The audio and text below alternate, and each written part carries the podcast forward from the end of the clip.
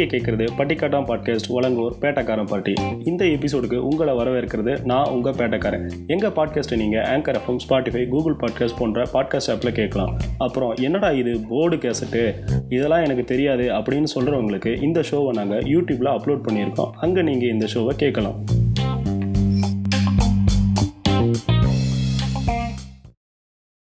வணக்கம், நான் பேட்டக்காரன் பேசுறேன். என் கூட கேபி கருப்பு இருக்காரு, பரமன் இருக்காரு. வணக்கம் கேபி. வணக்கங்க. வணக்கம் பரமன். வணக்கம் வணக்கம். ஓகே, நம்ம என்ன பேச போறோம் அப்படின்னு சொன்னா, இந்த நாம் தமிழர் கட்சியோட முத இதுவே வந்து பாத்தீங்கன்னா தமிழர் யார், தமிழர் அங்கு அந்த இடத்துல இருந்து ஆரம்பிக்கும். ஸோ நம்ம அதை பத்தி ஃபர்ஸ்ட் பேசிடுவோம். யார் தமிழர் அப்படிங்கிறத நாம் தமிழர் எப்படி வரையறுக்குது நம்ம பரமன் இருந்து கேட்போம். சொல்லுங்க பரமா, நாம் தமிழர் வந்து தமிழரை எப்படி வந்து வரையறுக்கிறாங்க, அதை பத்தி சொல்லுங்க. இந்த கேள்வி வந்து நம்ம தம்பிகள்கிட்ட கேட்டிருக்கேன். சரியா, அவங்க என்ன சொல்றாங்க, தமிழர்னா யாரு அப்படின்னு சொன்னாங்கன்னா, இந்த தமிழ்நாட்டில் இருக்கிற எல்லாருமே தமிழர்கள் அப்படின்ற மாதிரி ஒரு ஊட்டு ஊட்டுவாங்க. அதுக்கப்புறம் வந்து தமிழ் குடிகள் தான் தமிழர்கள் அப்படின்னு ஒரு ஊட்டு ஊட்டுவாங்க. ஓகேங்களா, இங்க வந்து கவனிக்கணும், இந்த தமிழ் குடிகள் அப்படின்னா யாரு அப்படின்னா, இங்க தமிழ்நாட்டு தமிழ்நாட்டுல இருக்கிற ஒரு குறிப்பிட்ட சில ஜாதிகள் மட்டும்தான். ஜாதிகள் சொன்னா செருப்பால் அடிச்சிடலான்னு சொல்லிட்டு அது குடிகள் சொன்னாங்க. இந்தந்த குடிகள்லாம் தமிழ் குடி அப்படின்பாங்க.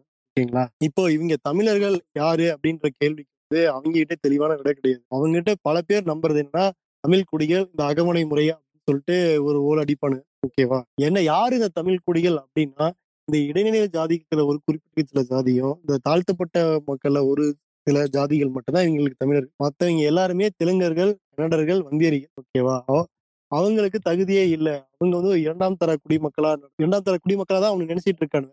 நாங்க தான் வந்து தமிழ் குடி, நாங்க வந்து தூய தமிழ் குடி, நாங்க தூய தமிழ் விந்துல இருந்து நாங்க வந்தவங்க அப்படின்ற மாதிரி பேசிட்டு இருப்பாங்க. ஒரு குரூப் பேசிட்டு இருக்கோம். இவனு இவனு தான் நாம் தமிழர்ல ஒரு பெரிய குரூப். நிறைய பேர் வந்து இந்த மாதிரி பேசணும்னா நாம் தமிழர்ல இருக்கிறது.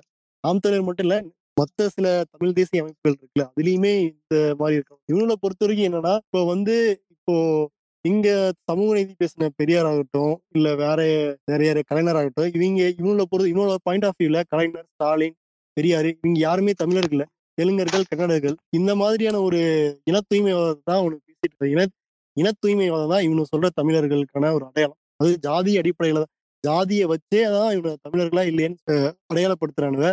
அதுக்கு ஜாதின்னு சொன்னா வெளியே டைரக்டா சொன்னா செருப்பாலும் அடிப்பாங்க அப்படின்னு சொல்லிட்டு குடிகள்னு சொல்லிட்டாங்க. இது வந்து வன்னியர் குடி, இது வந்து பறையர் குடி அப்படின்ற மாதிரி குடி குடிம்பாங்க. இந்த ஜாதிகளுக்கு மாற்றா இவங்க முன்மொழிகிறது வந்து குடி அப்படிங்கிற. ஓகே, சொல்லுங்க கருப்பு, நீங்க என்ன நினைக்கிறீங்க இத பத்தி? இல்ல, இந்த நாம் தமிழர் வந்து என்ன சொல்ல வருதுன்னா, அவ இவரு பரமன் சொன்னதுதான், குடிகளா பிரிச்சுக்கிறாங்க. அதான் அந்த இடைநிலை சாதிய சாதிகளை மட்டும்தான் இவங்க குடிகள், அது தமிழ் குடிகள் அப்படின்னு சொல்றாங்க. மற்ற எல்லாருமே அவர் சொன்ன மாதிரி எல்லாம் எல்லாருமே வந்தேரிகள், எல்லாம் வந்து பிற மாநிலத்துல இருந்து இங்க வந்து ஆளுமை பண்ணிட்டு இருக்காங்க.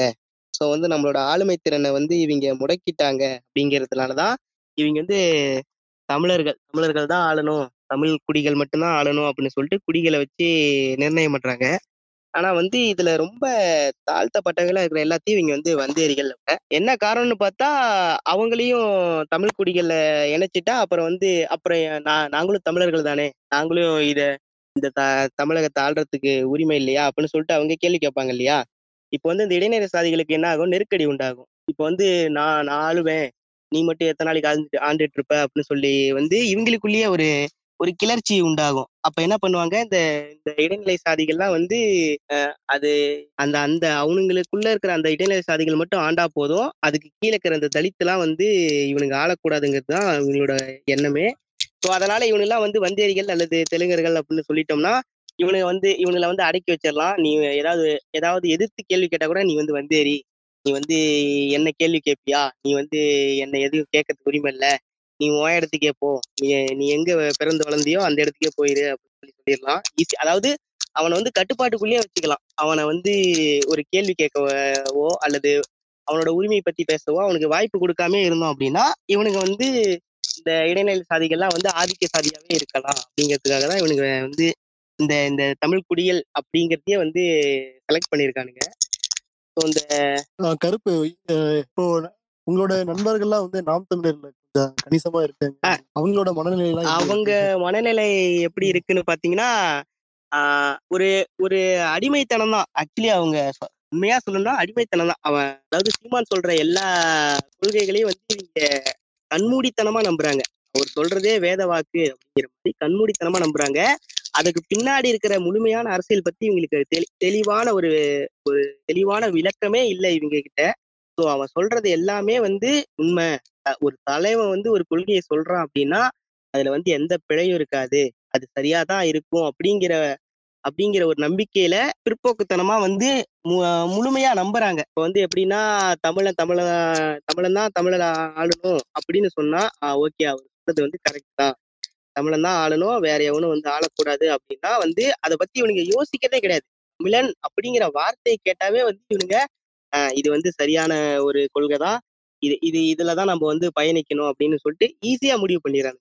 அதை அதை தாண்டி இவனுங்க வந்து வேற எதையுமே யோசிக்கிறதே கிடையாது. தமிழ தமிழங்கிற வார்த்தைக்குள்ளேயே இவனுங்க அடங்கி போயிடறானுங்க. எதுவுமே கிடையாது, தமிழன் அப்படின்னு சொன்னா போதும், அவ்வளவுதான் அவ்வளவுதான். இதை தாண்டி இவனுங்க யோசிக்கிறது இல்லை. இவனுங்க கொள்கையை பத்தி எவனுமே இது வரைக்கும் கேட்டதும் கிடையாது. அதுக்கு அந்த தலை அந்த அந்த தமிழ் தேசியம்னு சொல்ற அந்த தலைவர் சீமான் கூட இது வரைக்கும் முழுமையான விளக்கத்தையே தந்தது கிடையாது. எப்பவுமே வந்து ஒரு ஒரு அவரு அவரு பேசுறதுலயே வந்து ஒரு முரண்பாடான கருத்தா தான் எப்பவுமே பேசுவாரு. ஆஹ் ஆரம்பத்துல ஒண்ணு சொல்லுவாரு, தமிழர்கள் அப்படின்னு சொல்லிட்டு ஏதாவது ஒரு கருத்தை முன் வைப்பாரு. திரும்ப வந்து அடுத்த தடவை பேசும்போது அந்த கருத்தை வந்து முரண்பட்டு வேற ஒன்னா. இப்போ நானுமே கூட கேட்டிருக்கேன், இந்த சீமான் நிறைய வீடியோக்கள் பார்த்திருக்கேன். அவர் வந்து சொல்றது வந்து முன்னுக்கு பிறனாதான் பிறனா முரணாதான் இருக்கு. நிறைய இது அப்படிதான் பேசிட்டு இருப்பாரு. முதல் வீடியோல ஒண்ணு சொல்லாரு, அடுத்து கொஞ்ச நாள் கழிச்சு ஒண்ணு சொல்லுவாரு, அதுக்கப்புறம் ஒண்ணு சொல்லுவாரு. எல்லாமே வந்து ஒரு முரணாதான் பேசிட்டு இருக்காரு. இப்போ இன்னொரு விஷயத்த இங்க இப்போ பேசணும். அது என்ன அப்படின்னு பாத்தீங்கன்னா வந்துட்டு இப்போ நான் இந்த தமிழர் அப்படிங்கிறத வரையறுக்கும் போது இன்னொரு விஷயம் சொல்லுவாங்க. அதாவது தமிழருக்கு முன்னுரிமை, அதாவது தமிழ்நாட்டுல இப்ப நம்ம போய் கேட்டோம்னு வச்சுக்கோங்களேன், ஒருத்தர் கூப்பிட்டு இப்ப நாம் தமிழர் ஃபாலோவர் யாராவது இல்ல வந்து ஈவன் சீமானையே வந்து கூப்பிட்டு கேட்டோம்னாலே அவரே பேட்டிகள் என்ன சொல்லுவாங்க, தமிழ்நாட்டுல நிறைய இதை சார்ந்தவங்க இருக்காங்க, வேற மாநிலத்தை வேற வேற தமிழ்நாட்டை கூட இருக்காங்க, ஆனா தமிழ்நாட்டை தமிழருக்கு முன்னுரிமை கொடுக்கணும் அப்படிங்கிற மாதிரி வித்தியாசமா ஒரு விஷயத்த சொல்லுவாங்க. இது வந்து மேலோட்டமா பாத்தீங்கன்னா உங்களுக்கு எதுவும் எந்த பிரச்சனையும் இருக்கிற மாதிரி, ஆனா இதை கொஞ்சம் வந்து இன்னும் கொஞ்சம் கூர்ந்து சிந்திக்கணும். என்ன பண்ணோம், தமிழருக்கு முன்னுரிமை அப்படிங்கிறது என்ன அப்படின்னு பாத்தீங்கன்னா இப்போ வந்து அது வந்து இனவாதம் தான். அதாவது இப்போ இவரு சொன்ன மாதிரியோ, இப்போ கருப்பு சொன்ன மாதிரியோ, இல்ல வந்துட்டு பரம சொன்ன மாதிரியோ, இவங்க இவங்க மட்டும்தான் இவங்களுக்கான தகுதி இருக்கு. இப்போ இவரு கூட சொன்னாருங்க, நம்ம ஏதாவது கொஸ்டின் கேட்டாலே வந்து நீ தெலுங்கு நீ வந்தேரி, எங்களை வந்து கொஸ்டின் கேட்கறதுக்கு உனக்கு உரிமை இல்லை அப்படின்னு சொல்லிட்டு சொல்றாரு. ஸோ இந்த இந்த மாதிரி சொல்றது, அதாவது இந்த மாதிரி சொல்லிட்டு உங்களை டீத்ரோன் பண்ணிட்டு போயிடும், நீ கொஸ்டின் கேட்கறதுக்கு அருகதி இல்லை, நீ தெலுங்குங்கிறதுனாலதான் கொஸ்டின் கேட்க அப்படிங்கிற மாதிரி இது பேசுவாங்க. இந்த தமிழருக்கு முன்னுரிமை அப்படிங்கிறது ஆஹ் இனவாத, அதாவது இந்த ஹிட்லர் வந்து பண்ணாரு இல்லைங்களா, ஹிட்லர் வந்துட்டு ஆஹ் நாசிகளுக்கு முன்னுரிமை அப்படிங்கிறதோட ஒரு ஒரு ஒரு குறுகிய வெர்ஷன் தான் வந்து இந்த தமிழருக்கு முன்னுரிமை. தமிழ்நாட்டுல யாரு வேணா வாழலாம், ஆனா தமிழ்நாட்டை தமிழர்கள் மட்டும்தான் ஆளணும் அப்படின்னு சொல்லிட்டு எங்களுக்கு மட்டும்தான் அப்படின்னு ரிசர்வ் பண்ணிக்கணும். இது வந்து இப்போ நம்ம கருப்போட ஃப்ரெண்டு கிட்ட கூட ஒருத்தருட்ட நாம் தமிழர் ஃபாலோவர்கிட்ட நம்ம பேசலாம். அவர் வந்து சொன்ன கருத்து என்ன அப்படின்னு பாத்தீங்கன்னா, தமிழ்நாட்டுல யாரு வேணா வாழலாம், தமிழ்நாட்டுல தமிழர் மட்டும்தான் ஆளணும் அப்படிங்கிறத அந்த இன இதை இதை அவர்கிட்ட நாங்க கேட்டு கூட பார்த்தோம். இது இனவாத இதமா இல்லையா, இது இனவாதத்தை வந்து இது பண்ற மாதிரி இல்லையா அப்படிங்கிற மாதிரினா அதை பத்தி அவங்களுக்கு கவலை கிடையாது. ஏன்னா அவங்க வந்து இது சரியான ஒரு இதா தான் இருக்குங்கிற மாதிரி நம்பிக்கிறாங்க. அவங்க வந்து அந்த இனவாத பிரச்சனையை வந்து இது இனவாதமா இருக்குங்கிறதுல வந்து அவங்களுக்கு எந்த பிரச்சனையும் இல்லை, அதுக்கு உடன்பட்டு போயிடும். இப்ப நானுமே கூட ஒரு நாம் தமிழர் தம்பிக்கிட்ட பேசு, இந்த மாதிரி உங்க அண்ணா வந்து இந்த உலகத்திலே தமிழன் மட்டும் தான் தூய் என்னன்னு சொல்றாரு, இதன் அடிப்படையில சொல்றாரு, இப்ப இன தூய்மை இனவாதம் பேசுறாரு, இந்த இன தூய்மையாதம் பேசுறாரு, இதெல்லாம் சரியா அப்படின்னு கேட்டா இந்த மண்ணுக்கான இந்த மக்களுக்கான அரசியல் பேசுறாரு, அது வந்து தேவைப்படுது, இனவா இன இனவாதம் பேசுறது தப்பு இல்ல அப்படின்ற மென்டாலிட்டில பேசி. ஆஹ் கரெக்ட் தான். இப்போ இங்கதான் வந்து நான் இதுக்கு முன்னாடி கூட பரமண்ட பேசும்போது சொல்லியிருந்தேன், அதாவது இந்த தமிழ்நாட்டை தமிழர்கள் ஆளணுங்கிறதுல எனக்கு உடன்பாடல, அதாவது இந்த நாம் தமிழர் வரையறுக்கிற அல்லது சீமான் வரையறுக்கிற தமிழர்கள் ஆளணுங்கிறதுல எனக்கு உடன்பாடல. ஆனா அவர் சொல்றதுல ஒரு பகுதி நம்ம வந்து உண்மைதான், அதை ஏத்துக்கிட்டதாங்க. என்ன அப்படின்னு கேட்டீங்கன்னா, தமிழ்நாட்டுக்கான அரசியல், அதாவது தமிழ் மக்களுக்காகவும் இங்க இருக்கிற இங்க வாழ்ற இங்க வா இங்க வாழ் வாழ்ந்துட்டு இருக்க மக்களுக்காக தேவையான அரசியலை யார பேசுறாங்களோ அவங்களதான் வந்து நம்ம ஃபாலோ பண்ணோம், அவங்களுக்கு தான் நம்ம சப்போர்ட். ஒருத்த வந்து தமிழனா இருக்கான் அப்படிங்கிறதுக்காகவே வந்துட்டு அவனை வந்து சப்போர்ட் பண்றதுங்கிறத வந்து எகைன் வந்து இந்த இந்த ஜாதி மாதிரியோ இந்த மொழிப்பற்று மாதிரியோ இனப்பற்று மாதிரியோ ஜாதி பற்று, அவன் எங்காலு அதுக்காக அவன் எது பண்ணாலும் சரி. இப்போ வந்து வடநாட்டெல்லாம் பார்த்தீங்கன்னா வந்துட்டு மேல் இடைநிலை சாதிக்காரனோ மேல் மேல் ஜாதிக்காரனோ யாரா ஏதாவது பொண்ணெல்லாம் கூட இப்போ ரீசெண்டாக ஒரு பொண்ணெல்லாம் கூட பாலியல் வன் வன்புணர்வு செஞ்சு அந்த பொண்ணு இறந்து போச்சு. ஆனால் கடைசியில் வந்துட்டு என்ன சொல்லிட்டாங்கன்னா அவனை வந்து ரிலீஸ் பண்ணி விட்டாங்க ஆறு மாதம். ஸோ அந்த மாதிரி வந்துட்டு இந்த மாதிரி வன்மங்கள்லாம் வந்து கட்டவிழ்க்கிறது, இந்த மாதிரி இன தூய்மை அதெல்லாம் பேசுறதுனால வர விளைவுகள்லாம் இதெல்லாம் பக்க விளைவுகள். இதை பற்றிலாம் அவங்களுக்கு பிரச்சனையாகவே இருக்க மாதிரி இல்லை இல்லையா? இல்லை, அவங்க நான் பேசின வரைக்கும் ஒரு தம்பி வந்து இன தூய்மைவாதம் அப்படின்னு சொன்னா அவர் வந்து அது சரிதான், இந்த மண்ணுக்கு அவரு இங்க வந்து அதாவது இதை எப்படி அவர் எந்த விதத்துல சொல்றாருன்னா, இந்த மண்ணுக்கான அரசியல் மக்களுக்கான அரசியல் தமிழர்கள் மட்டும்தான் பேச முடியுங்கிற ஒரு தோனியில அவர் பேசுறாரு. ஆனா இந்த மண்ணுக்கான அரசியல் மக்களுக்கான அரசியல் இங்க வந்து இங்க வாழ்வியல் அமைச்சுக்கிட்டு இருக்க யாரா வேணா இருக்கலாம், அவரு கன்னடாரா இருக்கலாம், தெலுங்குரா இருக்கலாம், யாரா இருந்தாலும் இந்த மக்களுக்கு தேவையான கருத்தை யாரு பேசுறாங்களோ அவங்க அவங்களுக்கு தேவையான அரசியல் யார் பேசுறாங்களோ யார் வேணா அதை பேசலாம். அவங்களுக்கு அதுதான் வந்து ஒரு சரியான இதுவும் கூட. நான் தமிழன் பேசுறது மட்டும் தான் கரெக்டா இருக்கும். சரி, தமிழரா பேச இப்ப சீமான் வந்து நாளைக்கு சொல்றாரு, நாளைக்கு வந்து சீமான் சொல்றாரு இந்த நாலு ஜாதி தான் மூத்த குடி, இவங்க மட்டும் தான் வந்து சிஎம் ஆகும், மற்ற எல்லாரும் வார்டு கவுன்சிலர் தான் ஆக முடியும் அப்படின்னா அது சரியான ஒரு வாதமா இருக்கு. இப்போ இந்த மூ இது இந்த தமிழ் குடியிலேயே இந்த நாலு குடியில இப்போ சப்போஸ் வந்து ஒரு ஒரு ஆதிக்க ஜாதிக்கு சொல்லி அவர் வந்து இதுதான் வந்து மூத்த குடி, அப்ப வந்து சரிப்பா இவங்க தான் நம்ம மூத்த குடி, அப்ப தமிழ் குடிங்கிற இந்த இந்த தமிழ் இனவாதத்துல இதுதான். அப்ப அவர் வந்து திரும்ப அதுல வந்து எக்ஸ்க்ளூசிவா ஒரு ஒருத்தர் சொல்லுவாரு இவங்க தான் மூத்தவங்க, இவங்க தான் பியூரு தமிழ் தூய குடின்னு சொல்லிட்டு அவங்கள வந்து அவங்க மட்டும் தான் சிஎம் ஆகிறதுக்கு தகுதி இருக்குன்னா இது திரும்ப எப்படி போவோம் அப்படின்னா ஒரு அரசாட்சி. ஆக்சுவலா வந்து சீமான் வந்து அரசாட்சியை வந்து ரொம்ப ரொமான்டிசைஸ் பண்ணுவாரு, அதை வந்து போற்றி புகழ்வாரு, என் தாத்தன் காலத்துல பாட்டங்காலத்துல இருந்தாரு. பட் வந்து இது வந்து ஒரு சரியான இது கிடையாது. இந்த இனவாதம்ங்கிறது இது வந்து ஒரு ஒரு தப்பான கொள்கை, இதை வந்து நம்ம அப்ரிஷியேட் பண்ணக்கூடாது. ஸோ ஓகே, இந்த தமிழ் குடி அப்படின்னு சொல்றாங்கல்ல, இப்போ இந்த தமிழ் குடியை பத்தி இவங்க இந்த கட்சியில இருக்கிறவங்களுக்கு சரியான புரிதல் இல்லை இல்லைங்களா? அதாவது ஒவ்வொருத்தரும் ஒவ்வொன்றும் சொல்லுவாங்க. எகைன் எல்லாமே இந்த நாம் தமிழர் கட்சியில பாத்தீங்கன்னா ஒவ்வொருத்தரும் அவங்க அவங்களுக்கு தேவையான சில விஷயங்களை சொல்லுவாங்க. சிலர் நாம் தமிழர் வந்து என்ன சொல்லுவாங்க அப்படின்னா இந்த பர்டிகுலர் குரூப்பு மட்டும்தான் வந்து தமிழ் குடிம்பாங்க. சிலர் நாம் தமிழர் என்ன சொல்லுவாங்க அப்படின்னு பார்த்தா சில ஜாதிகள் மட்டும்தான் தமிழ். சிலர் என்ன சொல்லுவாங்க அப்படின்னு பாத்தீங்கன்னா அந்த மாதிரி ரொம்ப வரையறை இல்லாத ஒரு இதா இருக்கும். ஸோ இப்போ அடுத்து வந்து இந்த தமிழர் அந்த நாம் தமிழர் கட்சியோட மேடை பேச்சுக்களில் ஆகட்டும், இல்ல நான் சீமானோட பேச்சுக்களில் ஆகட்டும், இல்ல அதை ஃபாலோ பண்ற எல்லாரோட பேச்சுக்களிலும் ஒரு விஷயம் வந்து அடிக்கடி திரும்ப திரும்ப வந்துகிட்டே இருக்கும். அது என்ன அப்படின்னு, இந்த தமிழை வந்து அடிமையா இருக்கான், தமிழை வந்து கார்பரேட்டு கிட்ட கை கூலி வேலை செய்யறான், இந்த தமிழை வந்து எல்லாரையும் நம்மள அடக்குறாங்க, நம்மள ஆள்றது எல்லாமே வந்துட்டு ஆஹ் தெலுங்கு வந்தேரிகளும் கன்னட வந்தேரிகளும் தான்.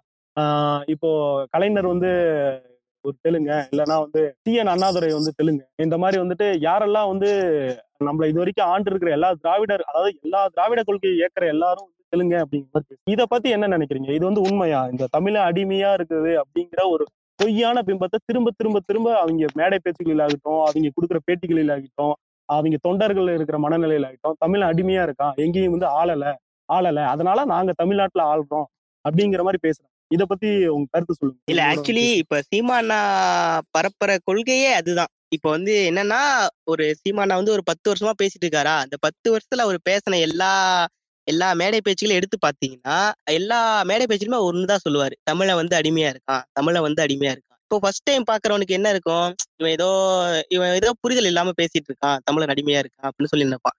திரும்ப திரும்ப எல்லா மேடை பேச்சுகள்லயுமே தமிழன் அப்படி அடிமையா இருக்கா அடிமையா இருக்கான்னா அப்ப என்ன யோசிப்பாங்க அப்படின்னா, அப்ப நிஜமாவே இவர் சொல்றது உண்மைதான் நடக்குது, நம்ம வந்து இன்னும் அடிமையா தான் இருக்கோம், நம்ம வந்து நம்ம தமிழர்கள்லாம் வந்து இன்னும் அடிமைப்படுத்தப்பட்டு இருக்கிறாங்க, ஸோ வந்து நமக்கு ஆதரவா தான் இவர் குரல் கொடுக்குறாரு அப்படின்னு சொல்லிட்டு ஒரு விஷயத்தைய திரும்ப திரும்ப ஒரு சைக்கிளிக்கா அதுவே திரும்ப திரும்ப திரும்ப திரும்ப பேசும்போது அவன் என்ன நினைக்கிறான் அப்படின்னா வந்து இதுதான் உண்மை போல, இதை வந்து மாத்தணுங்கிறதுக்காக தான் இவர் போராடுறாரு அப்படின்னு சொல்லிட்டு அதை வந்து அதை உண்மையாவே உள்வாங்கிக்கிறான்.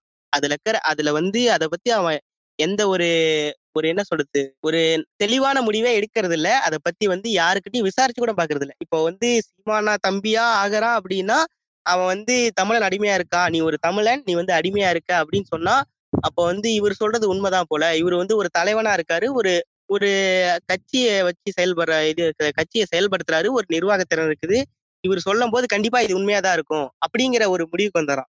அதை பத்திலாம் இவன் வந்து எந்த எந்த ஒரு முயற்சி எடுத்து அதை வந்து தெரிஞ்சுக்கிறதுக்கு அவசியம் அவசியம் அப்படிங்கறத வந்து அவன் புரிஞ்சுக்கிறதே இல்லை. தமிழன் அப்படின்னு சொன்னாலே வந்து அந்த மாதிரிதான் போயிடறான். இப்போ வந்து சீமானாவே நமக்கு எப்படி தெரியும் அப்படின்னு பாத்தீங்கன்னா இந்த பத்து வருஷத்துல வந்து இந்த ஈழத்தமிழர்கள் அப்படின்னு ஒரு பிரச்சனை இருந்தது இல்லையா, இந்த இலங்கையில முள்ளிவாய்க்கா படுகொலை அப்படின்னு சொல்லிட்டு. ஸோ இந்த இந்த விஷயத்த பத்தி பேசும்போதுதான் சீமானா அப்படிங்கிறதே வந்து தமிழ்நாட்டுக்குள்ள ஒரு ஒரு கொஞ்சம் பேருக்கு வந்து தெரிய வந்தது. ஈழ ஈழத்தமிழர்கள் படுகொலை அப்படின்னு இந்த இந்த தமிழீழத்தை பத்தி பேசி பேசி பேசிதான் தமிழர்களுக்குள்ள ஓ அங்க தமிழர்கள்லாம் செத்துக்கிட்டு இருக்காங்க, அங்க வந்து நம்மளை அடிமைப்படுத்தி நம்மளை வந்து படுகொலை பண்றாங்க அப்படின்னு சொல்லிட்டு அந்த பிம்பத்தை உருவாக்க உருவாக்கதான் அப்போ வந்து தமிழ் இன்னும் அடிமையாகவே இருக்கான், இந்த தமிழை வந்து அடிமையா இருக்கிறத மாத்தணும், அதுக்கு வந்து ஒரு தலைவன் தேவை அப்படின்னு யோசிக்கும் போது ஆல்ரெடி அங்க சீமானா வந்து ஒரு ஒரு ஒரு கருத்தை முன்மொழிஞ்சு அங்க வந்து ஒரு கட்சியில கட்சியை வந்து தொடங்கிட்டாரு. ஸோ வந்து என்ன ஆச்சு, நமக்கான தலைவன் கிடைச்சிட்டான், இவனோட பாதையில நாம பயணிச்சோம்னா நமக்கான விடுதலை கிடைக்கும், நம்ம வந்து அடிமைத்தனத்துல இருந்து நம்ம மீண்டு வந்துடலாம் அப்படின்னு சொல்லிட்டு தான்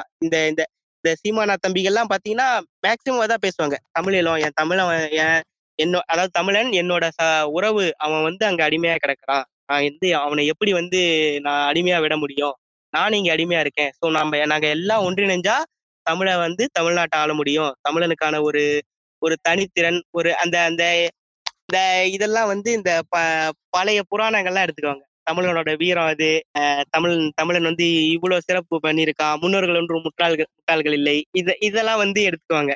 தமிழன்னா இப்படிதான் இருந்திருக்கான், நாம தான் வந்து எதுவும் தெரியாம இருக்கோம் அப்படின்னு சொல்லிட்டு இது இதை சுத்தியே இவங்களோட பின்னணி எல்லாமே பாத்தீங்கன்னா இதை இதை வச்சு மட்டும்தான் நகர்ந்துட்டு இருக்கும். இவங்க இவங்க கட்சி கொள்கைகளும் பாத்தீங்கன்னா இதை இதை வச்சு மட்டும்தான் இருக்கும். அவரு பேசுற எல்லாத்துலயுமே வந்து இந்த இனப்படுகொலை பேசுவாரு, நம்மள அங்க அடிமையா வச்சிருக்கான் இல்லையா, அடிமையா வச்சிருக்கான் அப்படின்னு இவங்க நினைச்சிருக்காங்க இல்லையா, அவங்கள வந்து திரும்ப பழி வாங்கணும், அவ் அவ்வளவுதான் இவங்களோட எண்ணமே.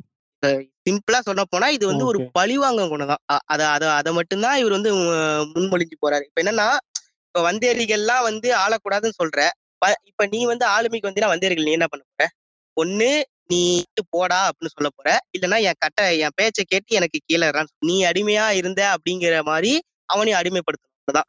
நான் உனக்கு கீழே இருந்தேன்னு நினைச்சிட்டு இருந்தியா, இப்ப வந்து நீ எனக்கு கீழே இரு, நான் சொல்றதை கேளு, இல்லைன்னா உன் இடத்து இங்க வந்து இருக்கக்கூடாது அப்படின்னு சொல்லிட்டு திரும்ப நீயே வந்து அவனை அடிமைப்படுத்ததான் போற. அதாவது ஒரு ஹிட்லர் செஞ்ச சர்வாதிகார ஆட்சி மாதிரிதான் இவங்க வந்து ஏதோ டெமோக்ராசி ஜனநாயக ஆட்சி அப்படின்னு சொல்றாங்க, ஆனா இதுவும் ஒரு சர்வாதிகாரம் தான்.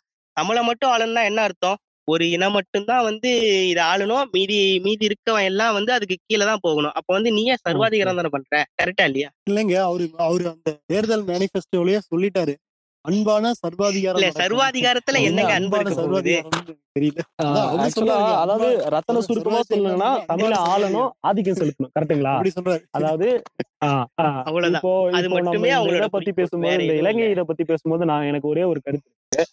இப்ப வந்துட்டு தமிழீழ படுகொலை வந்து நம்ம தமிழ் உணர்வு இருக்க இல்ல தமிழரா இருக்க எல்லாருக்கும் வந்து அது ஒரு பெரிய அடி, ஒரு பெரிய வருத்தம், ஒரு பெரிய கஷ்டம். அது அதுல வந்து மாற்று கருத்தே கிடையாது.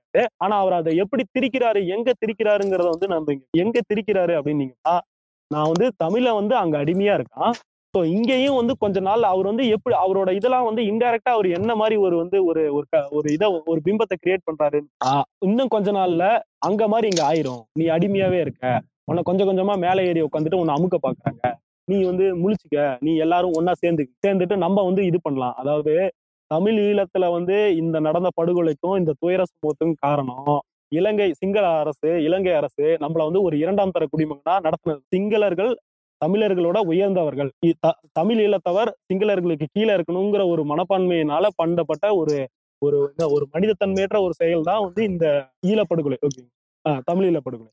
அதே இத நீ அங்க இருக்கான் பாரு, நான் வந்து அதே மாதிரி இப்ப நம்ம வந்து முந்திக்கலாம், அதாவது என்ன ஒருத்த அடிக்க போறான், அதுக்கு முன்னாடியே வந்து நீ அவனை அடிச்சிடலாம் அப்படின்னு சொல்லிட்டு அவன் அடிக்க போறாங்கிறதே அங்க அடிக்கிறதுக்கு ஆளே இல்லை. ஆனா அப்படி வந்து ஒரு பொய்யான பிம்பத்தை கிரியேட் பண்ணி இவங்க மேல வந்து இந்த வெறுப்பை வந்து விதைக்கிறதும் இந்த வன்மத்தை வளர்த்து வர்றதும் தான் இதை பேசுறாரு.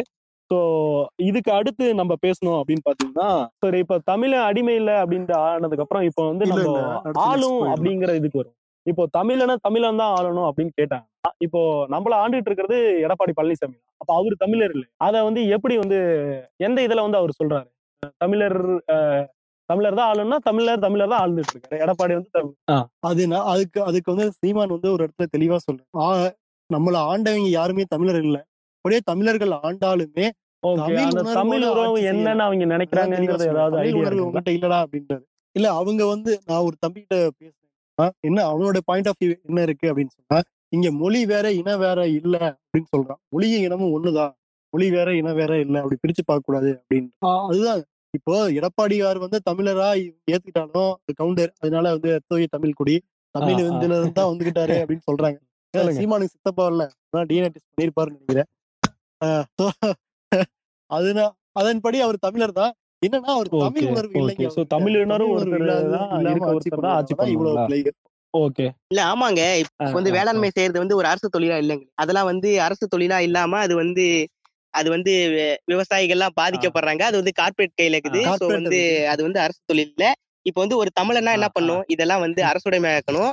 தமிழ அரசுடைமையாக்கினாதான் வந்து தமிழனுக்கு அவனுக்கான வருவாய் கிட்டும், அப்பதான் வந்து தமிழை மேல வாங்குவான் அப்படிங்கிற அப்படிங்கிற எண்ணம் வந்து கருத்து வந்து இவருக்கு இருக்குது. இப்போ பழனிசாமி ஆள்றாரு அப்படின்னா அவர் என்ன சொல்றாரு, இப்போ கரண்ட் வந்து ஃப்ரீயா கொடுக்குறீங்க, நீங்க ஃப்ரீயா கொடுக்கறதுனால என்ன ஆகுது, அந்த அந்த கரண்ட்டை வந்து அவன் சரியா பயன்படுத்துறது இல்ல. கரண்ட் ஃப்ரீயா கொடுக்குறீங்க ஆனா வந்து ரேஷன்ல வந்து அரிசி ஃப்ரீயா போறீங்க அப்படின்னா என்ன பண்றான் அப்படின்னா, அவன் வந்து நமக்கு தான் அரிசி ஃப்ரீயா கிடைக்குது, நாம ஏன் வந்து போய் விவசாயம் பண்ணணும் அப்படின்னு சொல்லிட்டு சோம்பேறி ஆகிட்டான். நீங்க வந்து இந்த மாதிரி சோம்பேறிகளா தமிழர்களை பழக்கிறீங்க. இந்த இதே நிலை வந்து நீடிச்சிட்டு போனா வந்து வேளாண்மைங்கிற ஒரு தொழிலே வந்து தமிழர்கள் மறந்துடுவாங்க. அப்ப சோத்துக்கு என்ன பண்ணுவீங்க அப்படின்னு அப்படிங்கிறதுதான் வந்து சீமானோட வாதம். சோ அதனால வந்து இல்ல, சீமான் தம்பிகள் தான் பேசுறாங்க. சீமானோட கருத்துக்களுக்கு வந்து சீமான் தம்பிங்களே முரண்பட்டு தான் பேசுவாங்க எப்பவுமே. ஏன்னா வந்து சில சமயம் இல்ல சில சமயம் இல்ல முழு சமயமே சீமானே முரண்பட்டு தான் பேசுவாரு. அந்த கருத்துக்கள்ல சீமானோட தம்பிகளும் வந்து முரண்பட்டு.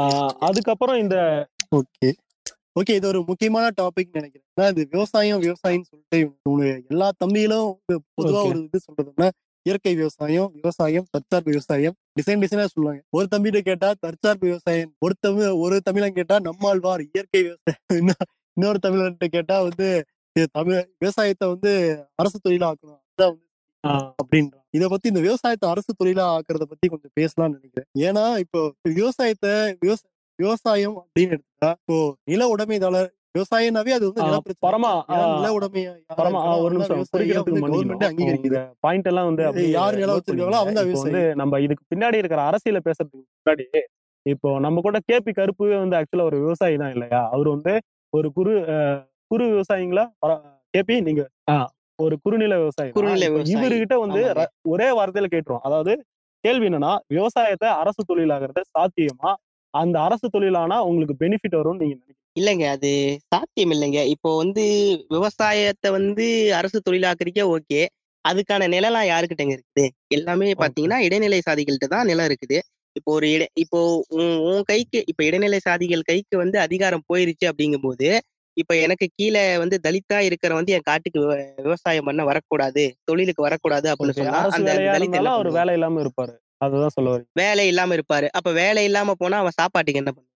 இப்ப என் என் நிலத்துல இருக்கிறத நானே பாத்துக்கிறேன் அப்படின்னு சொ சொன்னா ஓகே, சரி இவன் இவன் நிலத்துல இவன் பாத்துக்கான், நம்ம இன்னொரு காட்டுக்கு வேலைக்கு போயிடலான்னு போவான். இப்ப எல்லாருமே சேர்ந்து வந்து நீ தலித்துடா, நீ வந்து என் காட்டுல வந்து நீ வேலை செய்யக்கூடாது அப்படின்னு சொல்லிட்டு சொல்லிட்டாங்கன்னா அப்ப அவனுக்கான அவனுக்கான வருமானம் எங்க இருந்து வரும்? அவன் எப்படி வந்து வாழ்வான்? அவனோட வாழ்வாதாரம் நம்ம இந்த விவசாயத்துல இருக்க ஜாதிய பிரச்சனைகளையும் அரசியல் அரசியல் பிரச்சனைகளையும் பேசுவோம். அதுக்கு முன்னாடி இந்த விவசாயம் பண்றத சொல்லுங்க.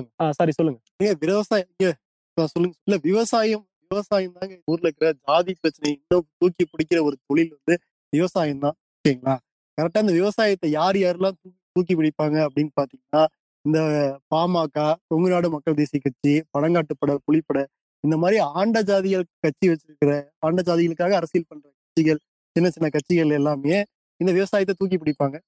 ஏன்னா இவங்க தான் பெருமளவு நில உடைமையாளர்களா இருக்காங்க. அவங்க அவங்க பதில இப்ப கொங்கு பெல்ட் எடுத்துக்கிட்டீங்கன்னா கவுண்டர்கள் தான் அதிக நிலம் வச்சிருப்பாங்க. என்னங்க நாடார்கள்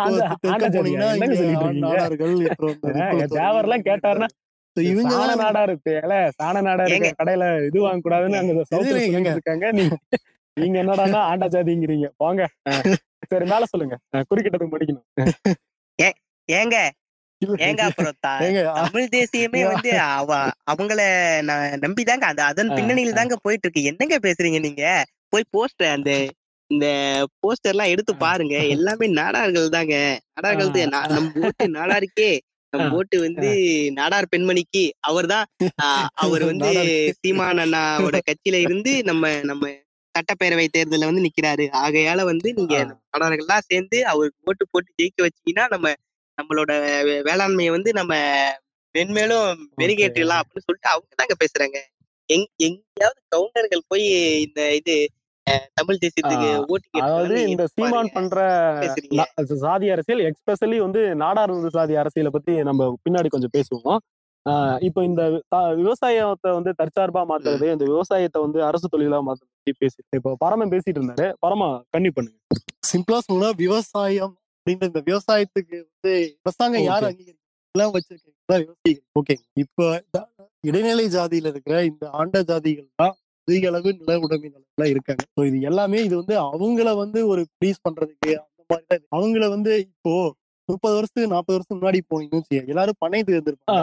அன்னைக்கு வந்து அவங்க காட்டுல வந்து கம்மியான கூலிக்கு வந்து பண்ணைய பண்ணை அடிமையா இருந்து ஒரு தெரிவையா இருந்து வேலை செஞ்சு கொடுத்துட்டு போனான். ஓகேங்களா, இன்னைக்கும் வந்து அந்த மாதிரி இல்ல. இன்னைக்கு வந்து இன்னைக்கு வந்து இன்னைக்கு அந்த பண்ணை அடிமை முறையில இருக்கு. இருந்தாலும் வந்து இன்னைக்கு போய் வேலை செஞ்சோம்னா அவன் வந்து முறையா கூலி கொடுக்கணும் அப்படின்ற மாதிரி ஆயிடுச்சு.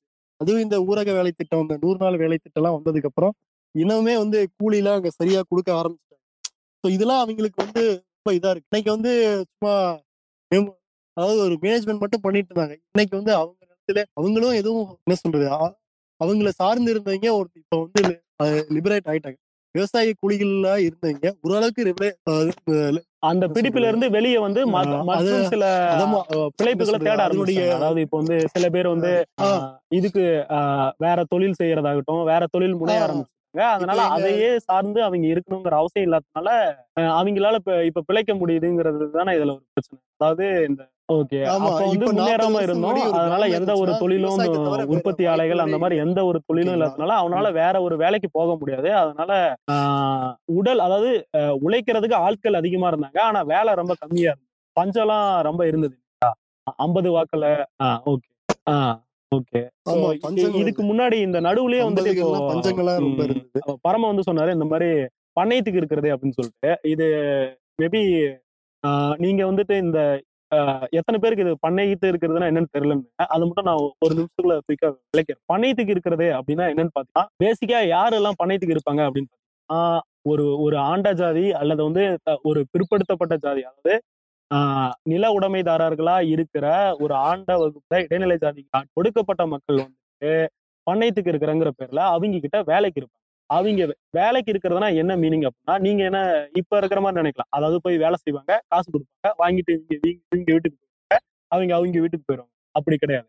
நீங்க ஒரு ஐம்பது வருஷத்துக்கு முன்னாடி போனீங்க அப்படின்னா பண்ணையத்து இருக்குதுன்னா என்ன உண்மையா என்ன மீன், நீங்க வந்துட்டு டுவெண்ட்டி ஃபோர் இன்ட்டு செவன் அவருக்கு பண்ணை அடிமை. ஓகேங்களா, அதுதான் சரியான வார்த்தை, பண்ணை அடிமையா இருக்கு. அவங்க சொல்ற எல்லா வேலையும் நீங்க செய்யணும், அவர் சொல்ற எல்லாத்தையும் நீங்க செய்யணும்.